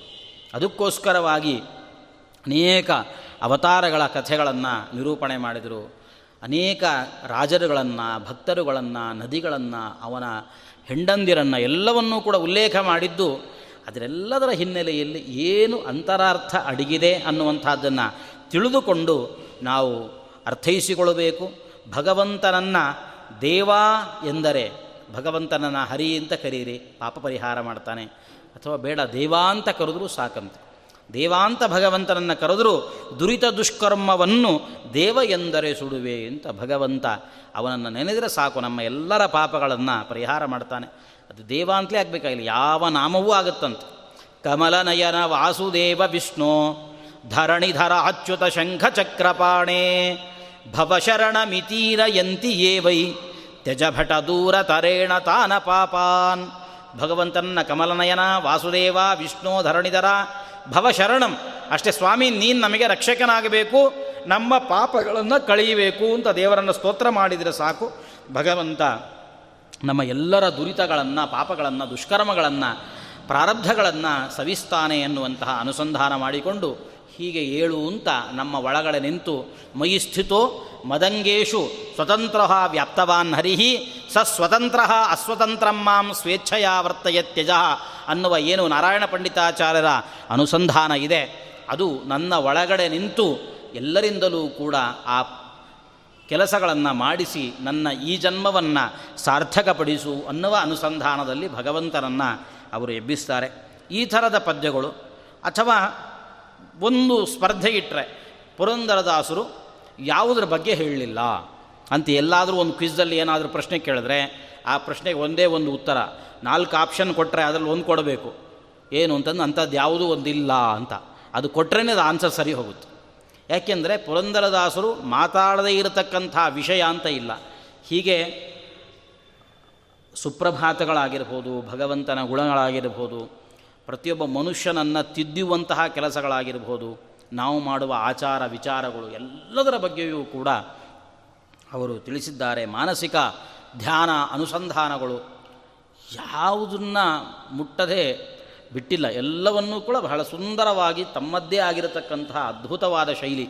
ಅದು ದೈವೀ ಶೈಲಿ ಅಂತ ಕರೆದರೂ ತಪ್ಪಾಗಲಿಕ್ಕಿಲ್ಲ. ಮತ್ತು ಹಾಗೆ ಮಾಡಬೇಕು ಅಂತ ಕೂತರೂ ಕೂಡ ಆ ಪದಗಳು ಅದು ಹುಡುಕಿದರೂ ಕೂಡ ಸಿಗ್ತಕ್ಕಂಥದ್ದಲ್ಲ. ಒಳಗಡೆ ನಿಂತು ದೇವರೇ ಇವರಿಂದ ಪ್ರೇರಣೆ ಮಾಡಿಸಿದರೆ ಮಾತ್ರ ಅದು ಸಾಧ್ಯವಾಗ್ತಕ್ಕಂಥದ್ದೇ ಹೊರತು ನಾನು ಮಾಡ್ತೇನೆ ಅಂತ ಮನುಷ್ಯ ಪ್ರಯತ್ನ ಪಟ್ಟರೆ ಆಗತಕ್ಕಂಥದ್ದಲ್ಲ. ನಮ್ಮಗಳಿಗೆ ಅನೇಕ ಉಪದೇಶಗಳನ್ನು ಅವರು ಕೊಡ್ತಾರೆ. ಬಹಳ ಮುಖ್ಯವಾಗಿ ಇವತ್ತಿನ ದಿವಸ ನಾವು ತಿಳ್ಕೊಳ್ಬೇಕಾದ್ದೇನು ಅಂತಂದರೆ, ನಾವು, ನಮ್ಮ ಪಾಟಿಗೆ ನಾವು ಚೆನ್ನಾಗಿ ಜೀವನ ನಡೆಸ್ತಾ ಇರ್ತೇವೆ. ಆದರೆ ಯಾರಾದರೂ ಏನಾದರೂ ಒಂದು ಕುಂಕು ಮಾತಾಡಿದರು ಅಂದರೆ ತಟ್ಟುಕೊಳ್ಳಿಕ್ಕೆ ಸಾಧ್ಯ ಇಲ್ಲ. ಯಾರಾದರೂ ಏನಾದರೂ ಬೈದ್ರಂತೂ ಸಾಧ್ಯವೇ ಇಲ್ಲ. ಸ್ವಲ್ಪ ವಯಸ್ಸಾದರೂ ಪರವಾಗಿಲ್ಲ. ಇತ್ತೀಚಿನ ಕಾಲಕ್ಕೆ ಸಣ್ಣ ಮಕ್ಕಳ ಹುಡುಗರಿಗಂತೂ ಒಂದು ಮಾತು ಹಿಂಗೆ ಅಂದರೆ ಸಾಕು. ಅದು ದೊಡ್ಡ ರಾದ್ಧಾಂತವೇ ಆಗಿಬಿಡುತ್ತೆ. ಯಾರು ಏನು ಬೇಕಿದ್ರೂ ಅನ್ಬೋದು. ಸ್ಕೂಲಲ್ಲಿ ಟೀಚರ್ ಮಾತ್ರ ಏನೂ ಅನ್ನಬಾರ್ದು ಅಂದರೆ ಮತ್ತೆ ಅವ್ರು ಮೀಡಿಯಾದಲ್ಲೇ ಕಾಣಿಸ್ಕೊಂಡ್ಬಿಟ್ಟಿರ್ತಾರೆ. ಮರುದಿವಸ ರಾತ್ರಿ ರಾತ್ರಿ ಹಿಂಗೆ ರೌಂಡ್ ಹಾಕಿ ತೋರಿಸಿದ್ದೇ ತೋರಿಸಿದ್ದೆ, ಇವ್ರು ಹಿಂಗೆ ಮಾಡಿದ್ರು, ಹೀಗೆ ಅಂತೂ. ಎಲ್ರಿಗೂ ಒಂದೇನು ಅಂತಂದರೆ ನಾನು ಸರಿ ಇದ್ದೀನಿ. ಯಾರಾದರೂ ನನಗಂದರೆ ಅವನನ್ನು ಬಿಡಲ್ಲ ಅಂತ. ನಮ್ಮ ಪ್ರತಿಜ್ಞೆನೇ ಹೆಂಗಿರುತ್ತೆ. ನಾನು ನನ್ನ ಪಾರ್ಟಿ ನಾನು ಇರ್ತೀನಿ. ಯಾರಾದರೂ ನಮ್ಮ ಹತ್ರಕ್ಕೆ ಬಂದು ಏನಾದರೂ ಅನ್ನಲಿ ಅವ್ರ ಗೋತ್ರ ಹೆಂಗೆ ಜಾಲಾಡಿ ಕಳಿಸ್ತೀವಿ ಅಂದರೆ ಹಂಗೆ ಜಾಲಾಡಿ ಕಳಿಸ್ತೀವಿ ಇದೆಲ್ಲರೂ ಸಾಧಾರಣವಾಗಿ ಎಲ್ಲರೂ ಮತ ಆಡ್ತಕ್ಕಂಥ ಮಾತುಗಳೇ ನಾವು ಸಾಧಾರಣವಾಗಿ ಕೇಳ್ತಾ ಇರ್ತೇವೆ. ಆದರೆ ಯಾರು ಏನಂದರೂ ಕೂಡ ತಲೆ ಕೆಡಿಸ್ಕೊಳ್ಬೇಡಿ. ಅನ್ನುವ ಒಂದು ದಿವ್ಯವಾದ ಸಂದೇಶ. ಯಾಕೆ ಅಂತಂದರೆ ಯಾರಾದರೂ ಏನಾದರೂ ಅಂದರೆ ವಾಪಸ್ ಅಂದು ಬಿಡ್ತೇವಲ್ಲ. ದೊಡ್ಡ ವಿಷಯ ಅಲ್ಲ. ಅವನಂತಾನೆ ಮತ್ತು ಇನ್ನೂ ಜಾಸ್ತಿ ಅಂತಾನೆ ಕೊನೆಗೇನಾಗುತ್ತೆ ಅಂದರೆ ಯಾರು ಗಟ್ಟಿ ಸ್ವರ ಇರುತ್ತೋ ಅವ್ರದ್ದು ಕೊನೆ ನಿಂತುಕೊಳ್ಳುತ್ತಷ್ಟೆ. ಆದರೆ ಇಲ್ಲಿ ಆಗುವಂತಹ ವಿಷಯ ಏನು ಅಂತಂದರೆ ಅಷ್ಟೊತ್ತು ಟೈಮ್ ವೇಸ್ಟ್ ಆಯಿತು ಅಂತ ಒಂದು.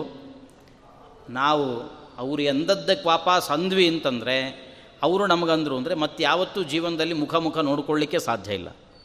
ಅದಕ್ಕೆ ಬೆಂಗಳೂರಲ್ಲಿ ನಾವೆಲ್ಲಾದರೂ ಗಾಡಿ ಗಿಡಿ ಹಿಡ್ಕೊಂಡು ಯಾರ್ದಾದ್ರು ಮನೆಗೆ ಹೋಗ್ತೇವಲ್ಲ, ಅವ್ರು ಹೇಳ್ತಾರೆ ಆಚಾರ್ಯ ಸ್ವಲ್ಪ ಈಚೆ ನಿಲ್ಲಿಸ್ಬಿಡಿ ಅಂತ.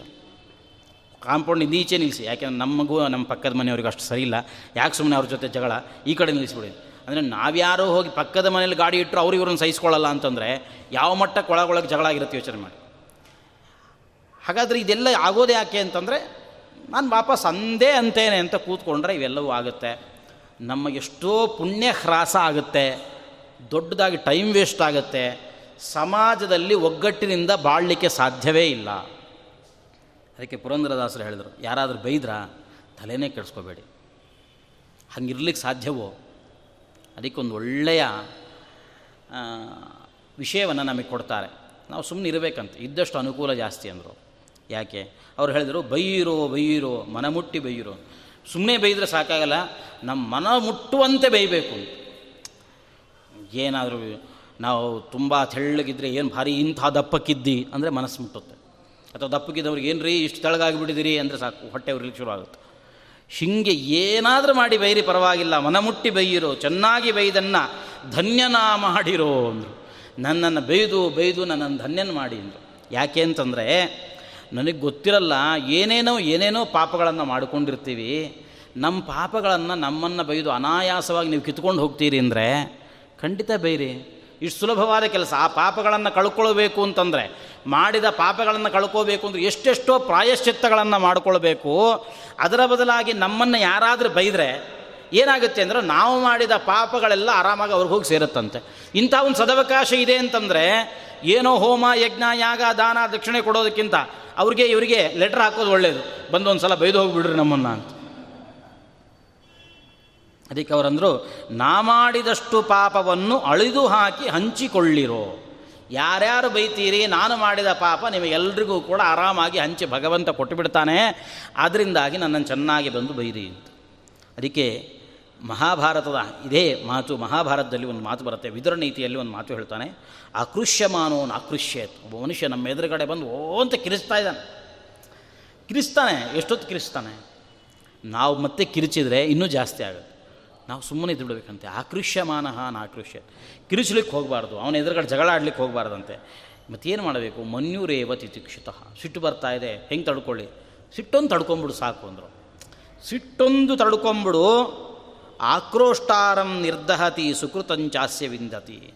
ಅವನು ಕಿರಿಸ್ತಾ ಇದ್ದಾನಲ್ಲ, ಸಿಟ್ಟು ಮಾಡ್ಕೊಂಡು ಕಿರಿಸ್ತಾ ಇದ್ದಾನಲ್ಲ, ಆ ಸಿಟ್ಟೆ ಒಳಗಿರುವ ಅವನ ರಕ್ತವನ್ನೆಲ್ಲ ಸುಟ್ಟುಬಿಟ್ಟಿರುತ್ತೆ ಅವನೇ ಎಷ್ಟೋ ರೋಗಗ್ರಸ್ತನಾಗ್ಬಿಡ್ತಾನೆ. ಅವನು ಮಾಡಿಕೊಂಡ್ರೆ ಸಿಟ್ಟಿನಿಂದಲೇ ಅವನು ರೋಗಗ್ರಸ್ತನಾಗ್ತಾನೆ ಅಂತ ಒಂದು ಸುಕೃತಂಚಾಸ್ಯ ವಿಂದತಿ.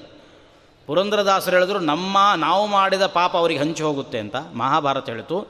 ನಾವು ಮಾಡಿದ ಪಾಪ ಹಂಚಿ ಹೋಗೋದು ಮಾತ್ರ ಅಲ್ಲ, ಅವರೇನಾದರೂ ಪುಣ್ಯ ಮಾಡಿರ್ತಾರಲ್ಲ, ಅದು ನಮಗೆ ಬಂದ್ಬಿಡುತ್ತಂತೆ ಇದು ಇನ್ನೂ ಒಳ್ಳೆಯದಾಯಿತು ಎರಡು ಲೆಟ್ರ್ ಬರಿಬೋದು. ಅದರಿಂದಾಗಿ ಖಂಡಿತವಾಗಿಯೂ ಕೂಡ ಯಾರಾದರೂ ಬೈಯೋರಿದ್ದರೆ ಬೇಯಿಸ್ಕೊಳ್ಳಿ, ವಾಪಸ್ ಅನ್ಲಿಕ್ಕೆ ಹೋಗಬೇಡಿ. ಹೀಗೆ ನಮ್ಮ ಜೀವನದಲ್ಲಿ ತುಂಬ ಒಳ್ಳೊಳ್ಳೆಯ ಮಾತುಗಳನ್ನು ಅಂದರೆ ಹೇಗೆ ಬಾಳಬೇಕು ಅಂತ ಯಾರಾದರೂ ಅಪಮಾನ ಮಾಡಿದರೆ ತಟ್ಕೊಳ್ಳಿ ಅಂದರು. ಅಪಮಾನ ಮಾಡಿದರೆ ಖಂಡಿತ ತಟ್ಕೊಳ್ಳಿ. ನಿಂದಕರಿರಬೇಕು ಅಂದರು, ಬೇಯೋರು ಬೇಕು. ಏಕೆಂತಂದರೆ ಹಂದಿಗಳಿದ್ದಷ್ಟು ಊರು ಕ್ಲೀನಾಗಿರುತ್ತೆ ಎಷ್ಟು ಸೊಗಸಾಗಿ, ಸುಂದರವಾಗಿರತಕ್ಕಂತಹ ದೃಷ್ಟಾಂತಗಳನ್ನು ಕೊಟ್ಟು ಅದನ್ನು ನಮಗೆ ತಿಳಿಸಿ ಹೇಳ್ತಾರೆ. ಹಾಗಾಗಿ ಈ ಅಪಮಾನ ಮಾಡಿದಷ್ಟು ಸಾಧನೆಗೆ ಒಳ್ಳೆಯದಂತೆ ಅಪಮಾನನೇ ಮಾಡದೇ ಇದ್ದರೆ ಒಂದೊಮ್ಮೆ ಸುರುಚಿ ಚಿಕ್ಕಮ್ಮ ಅಪಮಾನ ಮಾಡದೇ ಇದ್ದರೆ ಧ್ರುವ ಖಂಡಿತ ಕಾಡಿಗೆ ಹೋಗ್ತಾ ಇರಲಿಲ್ಲ, ತಪಸ್ಸು ಮಾಡ್ತಾ ಇರಲಿಲ್ಲ, ದೇವರನ್ನು ಕಾಣ್ತಾ ಇರಲಿಲ್ಲ. ಅವನು ದೇವರನ್ನು ಕಂಡ ಅದಕ್ಕೆ ಕಾರಣ ಅವಳು ಮಾಡಿರತಕ್ಕಂಥ ಅಪಮಾನ. ಹಾಗಾದರೆ ದೇವರನ್ನು ಕಾಣಲಿಕ್ಕೆ ಆ ಅಪಮಾನದಿಂದ ಅನುಕೂಲ ಆಗುತ್ತೆ ಅಂತಂದರೆ ಖಂಡಿತ ಅಂತಹ ಅಪಮಾನವನ್ನು ಮಾಡಿಸ್ಕೊಳ್ಬೇಕು. ಸನ್ಮಾನವನ್ನು ಖಂಡಿತ ಮಾಡಿಸ್ಕೊಳ್ಬೇಡಿ ಸನ್ಮಾನ ಮಾಡಿಸಿಕೊಂಡಷ್ಟೇನಾಗುತ್ತೆ ಅಂತಂದರೆ, ನನ್ನನ್ನು ಮೀರಿದ ದೊಡ್ಡ ವ್ಯಕ್ತಿ ಯಾರಿದ್ದಾನೆ ಅಂತ ಅನಿಸ್ಲಿಕ್ಕೆ ಶುರುವಾಗುತ್ತೆ. ಹಾರ ಬಿತ್ತೋ ಕೊರಳಿಗೆ, ಹಾಗಾದರೆ ನನ್ನಷ್ಟು ಅದ್ಭುತ ಪ್ರವಚನಕಾರ ಯಾರೂ ಇಲ್ಲ, ನನ್ನಷ್ಟು ಸಾಧನೆ ಮಾಡಿದವನು ಪ್ರಪಂಚದಲ್ಲಿ ಯಾರೂ ಇಲ್ಲ ಅಂತ ಅನಿಸ್ಲಿಕ್ಕೆ ಶುರುವಾಗುತ್ತೆ. ಹಂಗೆ ಶುರುವಾದರೆ ಏನಾಗುತ್ತೆ ಅಂತಂದರೆ, ನಾವು ಮಾಡಿದ ತಪಸ್ಸು, ನಾವು ಮಾಡಿದ ಪುಣ್ಯ ಎಲ್ಲ ತನ್ನಷ್ಟಕ್ಕೆ ತಾನೇ ಹ್ರಾಸಾಗ್ತಾ ಹೋಗುತ್ತೆ. ಪುಣ್ಯ ಉಳಿಬೇಕು ಅಂತಂದರೆ ಮತ್ತಾರಿಂದಾದರೂ ನಾವು ಅಪಮಾನವನ್ನು ಖಂಡಿತವಾಗಿಯೂ ಕೂಡ ಮಾಡಿಸಿಕೊಳ್ಬೇಕು. ಹೀಗೆ ಅಪಮಾನದಿಂದಲೇ ನೃಪಧ್ರುವರಾಯಗೆ ಕಪಟ ನಾಟಕ ಕೃಷ್ಣ ಅಪರೋಕ್ಷನಾದನು. ಭಗವಂತನನ್ನು ಒಳಿಸಿಕೊಳ್ಳಿಕ್ಕೆ ಅದು ಕಾರಣವಾಯಿತು. ಅದರಿಂದ ದೀನರಕ್ಷಕ ನಮ್ಮ ಪುರಂದರ ವಿಠಲ, ಏನು ಬೇಡನೆಗೆ ಅಪಮಾನವೇ ಇರಲಿ. ನಾನು ನನ್ನ ಏನೇನೇನೇನೂ ಕೇಳಲ್ಲ, ನನಗೆ ನಿರಂತರವಾಗಿ ಅಪಮಾನವನ್ನೇ ಕೊಡು ಕುಂತಿ ಕೇಳಲಿಲ್ಲ ವಿಪದ ಸಂತು ನಶ್ಯಶ್ವತು, ನಮಗೆ ಆಪತ್ತೇ ಇರಲಿ ಅಂತ. ಅದರಂತೆ ಪುರಂದರದಾಸರು ಕೇಳಿದ್ರು, ನಮಗೆ ಅಪಮಾನವೇ ಆಗ್ತಾ ಇರಲಿ. ಯಾಕೆಂದರೆ ಅಪಮಾನ ಆಗದಷ್ಟು ಆದಷ್ಟು ಸಾಧನೆಗೆ ಅನುಕೂಲ ಆಗುತ್ತೆ. ನಮ್ಮಲ್ಲಿ ಏನು ಕುಂದು ಕೊರತೆಗಳಿದೆ ಅಂತ ಅವರಿಂದ ತಿಳಿಯುತ್ತೆ. ಇಲ್ಲಾಂದರೆ ನಾವು ಎಷ್ಟು ಮಾಡಿ, ಕೇಳ್ತೀವಲ್ಲ, ಯಾರಾದರೂ ಕರೆದು ಊಟಕ್ಕೆ ಅಡಿಗೆ ಮನೆಯಲ್ಲಿ ಅಡಿಗೆ ಗಿಡಿಗೆ ಮಾಡಿ ಬಡಿಸ್ತೇವೆ. ಏನು ಚೆನ್ನಾಗಿದೆಯಾ? ಅವನು ಸಂಕೋಚಕ್ಕಾದರೂ ಹೇಳ್ತಾನೆ, ಚೆನ್ನಾಗಿದೆ ಫಸ್ಟ್ ಕ್ಲಾಸ್ ಅಡಿಗೆ ಕೆಟ್ಟದಿದ್ದರೂ ಕೂಡ ಬಂದವರೆಲ್ಲ ಹೇಳೋದು ತುಂಬ ಚೆನ್ನಾಗಿದೆ, ತುಂಬ ಚೆನ್ನಾಗಿ ಏನು ಅದ್ಭುತ ಅಡುಗೆ ನಾವು ತಿಂದಾಗಲೇ ಗೊತ್ತಾಗುತ್ತಲ್ಲ ಸರಣೆ ಏನು ಅಂತ. ಹಾಗಾದರೆ ನಾವು ಎಷ್ಟು ಜನಕ್ಕೆ ನಮ್ಮಲ್ಲಿ ಏನು ದೋಷಗಳಿದೆ ಹೇಳ್ರಪ್ಪ ಹೇಳ್ರಪ್ಪ ಹೇಳ್ರಪ್ಪ ಅಂದರೆ ಯಾರೂ ಖಂಡಿತ ಹೇಳಲ್ಲ. ಆದರೆ ಅವ್ರಿಗೇನಾದ್ರೂ ನಮಗೆ ಅಪಮಾನ ಮಾಡಬೇಕು ಅಂತ ಅನಿಸಿದ್ರೆ ಇದೆಯಲ್ಲ, ಜೀವನದ ಪೂರ್ತಿ ಜಾಲಾಡಿಬಿಡ್ತಾರೆ ಆವಾಗ ಗೊತ್ತಾಗುತ್ತೆ ನಮಗೆ ಏನೇನು ಸಮಸ್ಯೆಗಳಿದೆ ಅಂತ. ಒಂದು ಸಲ ಕೃಷ್ಣ ಹಾಗೆ ಅರ್ಜುನನಿಗೆ ಅವಕಾಶ ಕೊಟ್ಟನಂತೆ. ಧರ್ಮರಾಜನನ್ನು ನಾನು ಕೊಂದೇ ಬಿಡ್ತೇನೆ ಅಂತ ಕೃಷ್ಣ ಹೊರಟ. ಇವನು ಅರ್ಜುನ ಹೊರಟ. ನಾನು ಅಣ್ಣನನ್ನು ಕೊಂದೇ ಬಿಡ್ತೇನೆ. ಯಾಕೆಂದರೆ ಗಾಂಡೀವದ ಬಗ್ಗೆ ಏನೋ ತಪ್ಪು ಮಾತಾಡಿದ ಅಂತ ಸಿಟ್ಟು ಬಂತೀವನಿಗೆ ನನ್ನ ಗಾಂಡೀವದ ಬಗ್ಗೆ ಯಾರು ತಪ್ಪು ಮಾಡಿದ್ರೆ ಅವ್ನು ಕೊಂದು ಬಿಡ್ತೇನೆ ಅಂತ ಅಂದ್ಕೊಂಡಿದ್ದೀನಿ ಕೊಂದೇ ಬಿಡ್ತೇನೆ ಅಣ್ಣನನ್ನು ನಾನು. ಅದಕ್ಕೆ ಕೃಷ್ಣ ಹೇಳಿದ್, ನೀನು ಕೊಲ್ಲಬೇಕು ಹೌದು, ನಿನ್ನ ಅಣ್ಣ ನಿನಗೊಂದು ಅವಕಾಶ ಕೊಡ್ತೇನೆ. ನಿನ್ನ ಅಣ್ಣನನ್ನು ಬಾಯಿಗೆ ಬಂದಂತೆ ಬೈದು ಬಿಡು ಅಂದ. ಬಾಯಿಗೆ ಬಂದಂತೆ ಬೈದು ಬಿಡು ಅಂತಂದು ಕೂಡಲೇ ಅರ್ಜುನ ಎಷ್ಟು ದಿವಸ ಏನೇನು ಯೋಚನೆ ಮಾಡಿಟ್ಕೊಂಡಿದ್ನೋ ಗೊತ್ತಿಲ್ಲ ಆ ಸಿಟ್ಟಲ್ಲಿ. ಎಲ್ಲ ಹೇಳಿಬಿಟ್ಟ, ನಿನ್ನಂಥವ್ನು ಯಾರು ಇರ್ತಾರ? ಹೆಂಡತಿಯನ್ನೇ ಪಣಕ್ಕಿಟ್ಟವರು ಯಾರು ಇರ್ತಾರ? ಹಾಗೆ, ಹಿಂಗೆ ಅಂತ. ಇದ್ರ ಹಿಂದೆ ಧರ್ಮರಾಜ್ ಎಷ್ಟೋ ಕೇಳಿದಾನೆ, ಏನಾದರೂ ನನ್ನ ಬಗ್ಗೆ ಏನಾದ್ರು ತಪ್ಪುಗಳಿದ್ರೆ ಹೇಳಿ. ಏನಿದೆ ಅಣ್ಣ, ನಿನ್ನಂಥ ಒಳ್ಳೆ ಮನುಷ್ಯ ಯಾರಿದ್ದಾರೆ? ಎಷ್ಟು ಸಲ ಹೇಳಿದಾನೆ. ಅದೇ ಸಿಟ್ಟು ಬಂದಾಗ ಏನಾಯಿತು ಅಂತಂದರೆ, ಅವನು ಮಾಡಿದ ಎಲ್ಲ ಹೊರಗೆ ಹಾಕಿದ ಎಲ್ಲಿ ತನಕ ಹೊರಗೆ ಹಾಕಿದ ಅಂತಂದರೆ, ಧರ್ಮರಾಜ ನಾನು ಸಾಯ್ತೇನೆ ಅಂತ ಹೊರಟುಬಿಟ್ನಂತ ಇಂಥ ಅಪಮಾನಗಳನ್ನೆಲ್ಲ ಕೇಳ್ಕೊಂಡು ನಾನು ಬದುಕಿರಲಿ, ನಾನು ಸಾಯ್ತೇನೆ ಹಾಗಾದರೆ ನಿಜವಾಗ್ಲೂ ಕೂಡ ನಮ್ಮ ಹುಳುಕು ಹೊರಗೆ ಯಾವಾಗ ಬರುತ್ತೆ ಅಂತಂದರೆ, ನಮ್ಮ ಸಮಸ್ಯೆಗಳು ಯಾವಾಗ ಹೊರಗೆ ಬೀಳ್ತಾವೆ ಅಂತಂದರೆ ಯಾರಾದರೂ ನಮ್ಮ ಮೇಲೆ ನಿಜವಾಗ್ಲೂ ಸಿಟ್ಟು ಮಾಡ್ಕೊಂಡು ನಮ್ಗೆ ಅಪಮಾನಕ್ಕೆ ನಿಂತರೆ ಅದೆಲ್ಲವೂ ಕೂಡ ಹಾಗೆ ಹೊರಗೆ ಬರುತ್ತೆ. ಇದರಿಂದ ಏನು ಅಂತಂದರೆ ಅದನ್ನು ನಾವು ಪಾಸಿಟಿವ್ ಆಗಿ ಥಿಂಕ್ ಮಾಡಬೇಕು. ಜೀವನದಲ್ಲಿ ಏನು ತಪ್ಪುಗಳಿದೆ ಅಂತ ನಿಜವಾಗ್ಲೂ ಆವಾಗ ಹೊರಗೆ ಬಂತು. ಹಾಗಾದರೆ ಇಷ್ಟು ತಪ್ಪುಗಳಿದೆ. ಇದನ್ನು ಸರಿ ಮಾಡಿಕೊಳ್ಳಿಕ್ಕೆ ಅನುಕೂಲ ಆಗುತ್ತೆ. ಅಕಸ್ಮಾತ್ ನಮ್ಗೆ ಅಪಮಾನ ಮಾಡಿದ್ರು, ನಮ್ಮ ಪಾಪ ಎಲ್ಲ ಹೋಯಿತು, ಅವರೇನಾದರೂ ಒಂದು ಪುಣ್ಯ ಮಾಡಿದರೆ ಆ ಪುಣ್ಯ ನಮಗೆ ಬಂತು. ಜೀವನದಲ್ಲಿ ತಿದ್ದುಕೊಳ್ಳಿಕ್ಕೆ ಅನುಕೂಲ ಆಯಿತು. ಇಷ್ಟು ಅವಕಾಶಗಳಿರುವಾಗ ಅಪಮಾನ ಮಾಡಲಿ ಬೈಲಿ ಯಾಕೆ ತಲೆ ಕೆಡಿಸ್ಕೊಳ್ಬೇಕು? ಈ ರೀತಿಯಲ್ಲಿ ಒಂದು ಯೋಚನೆ ಮಾಡುವ ಒಂದು ಯೋಚನೆಯ ಲಹರಿಯನ್ನು ನಮಗೆ ಎತ್ತಿಕೊಟ್ಟು ಸಾಧನಾ ಮಾರ್ಗದಲ್ಲಿ ಹೋಗಲಿಕ್ಕೆ ತುಂಬ ಅನುಕೂಲವನ್ನು ಮಾಡಿಕೊಟ್ಟವರು ಪುರಂದರದಾಸರು. ಅಂತಹ ದಾಸರ ಬಗ್ಗೆ, ಅವರ ಕೃತಿಗಳ ಬಗ್ಗೆ ಮಾತನಾಡುವ ಒಂದು ಸೌಭಾಗ್ಯ ತಮ್ಮೆಲ್ಲದ ಎದುರುಗಡೆ ಹಂಚಿಕೊಳ್ಳುವ ಸೌಭಾಗ್ಯ, ಅದು ಅವರು ಎಬ್ಬಿಸಿದ್ದೇ ಶ್ರೀನಿವಾಸರನ್ನು ಹಾಗಾಗಿ ಆ ಶ್ರೀನಿವಾಸನ ಸನ್ನಿಧಿಯಲ್ಲಿ ನಮ್ಮ, ಆ ಶ್ರೀನಿವಾಸ ನಮ್ಮ ಒಳಗಡೆ ನಿಂತು ನಮ್ಮನ್ನು, ನಮ್ಮ ತತ್ವಾಭಿಮಾನಿ ದೇವತೆಗಳನ್ನು ಪ್ರೇರಣೆ ಮಾಡಲಿ ಅನ್ನುವ ಪ್ರಾರ್ಥನೆಯನ್ನು ಮಾಡಲಿಕ್ಕೆ ಅವಕಾಶ ಕೊಟ್ಟು ಕಲ್ಪಿಸಿಕೊಟ್ಟಿದ್ದಕ್ಕಾಗಿ ಪರಮಪೂಜ್ಯ ಶ್ರೀಪಾದರನ್ನು, ಪ್ರಸ್ತುತ ಪೀಠಾಧಿಪತಿಗಳನ್ನು ಮನಃಪೂರ್ವಕವಾಗಿ ವಂದಿಸ್ತಾ ನನ್ನ ಮಾತನ್ನು ಮುಗಿಸ್ತೇನೆ. ಶ್ರೀಕೃಷ್ಣ ಅರ್ಪಣ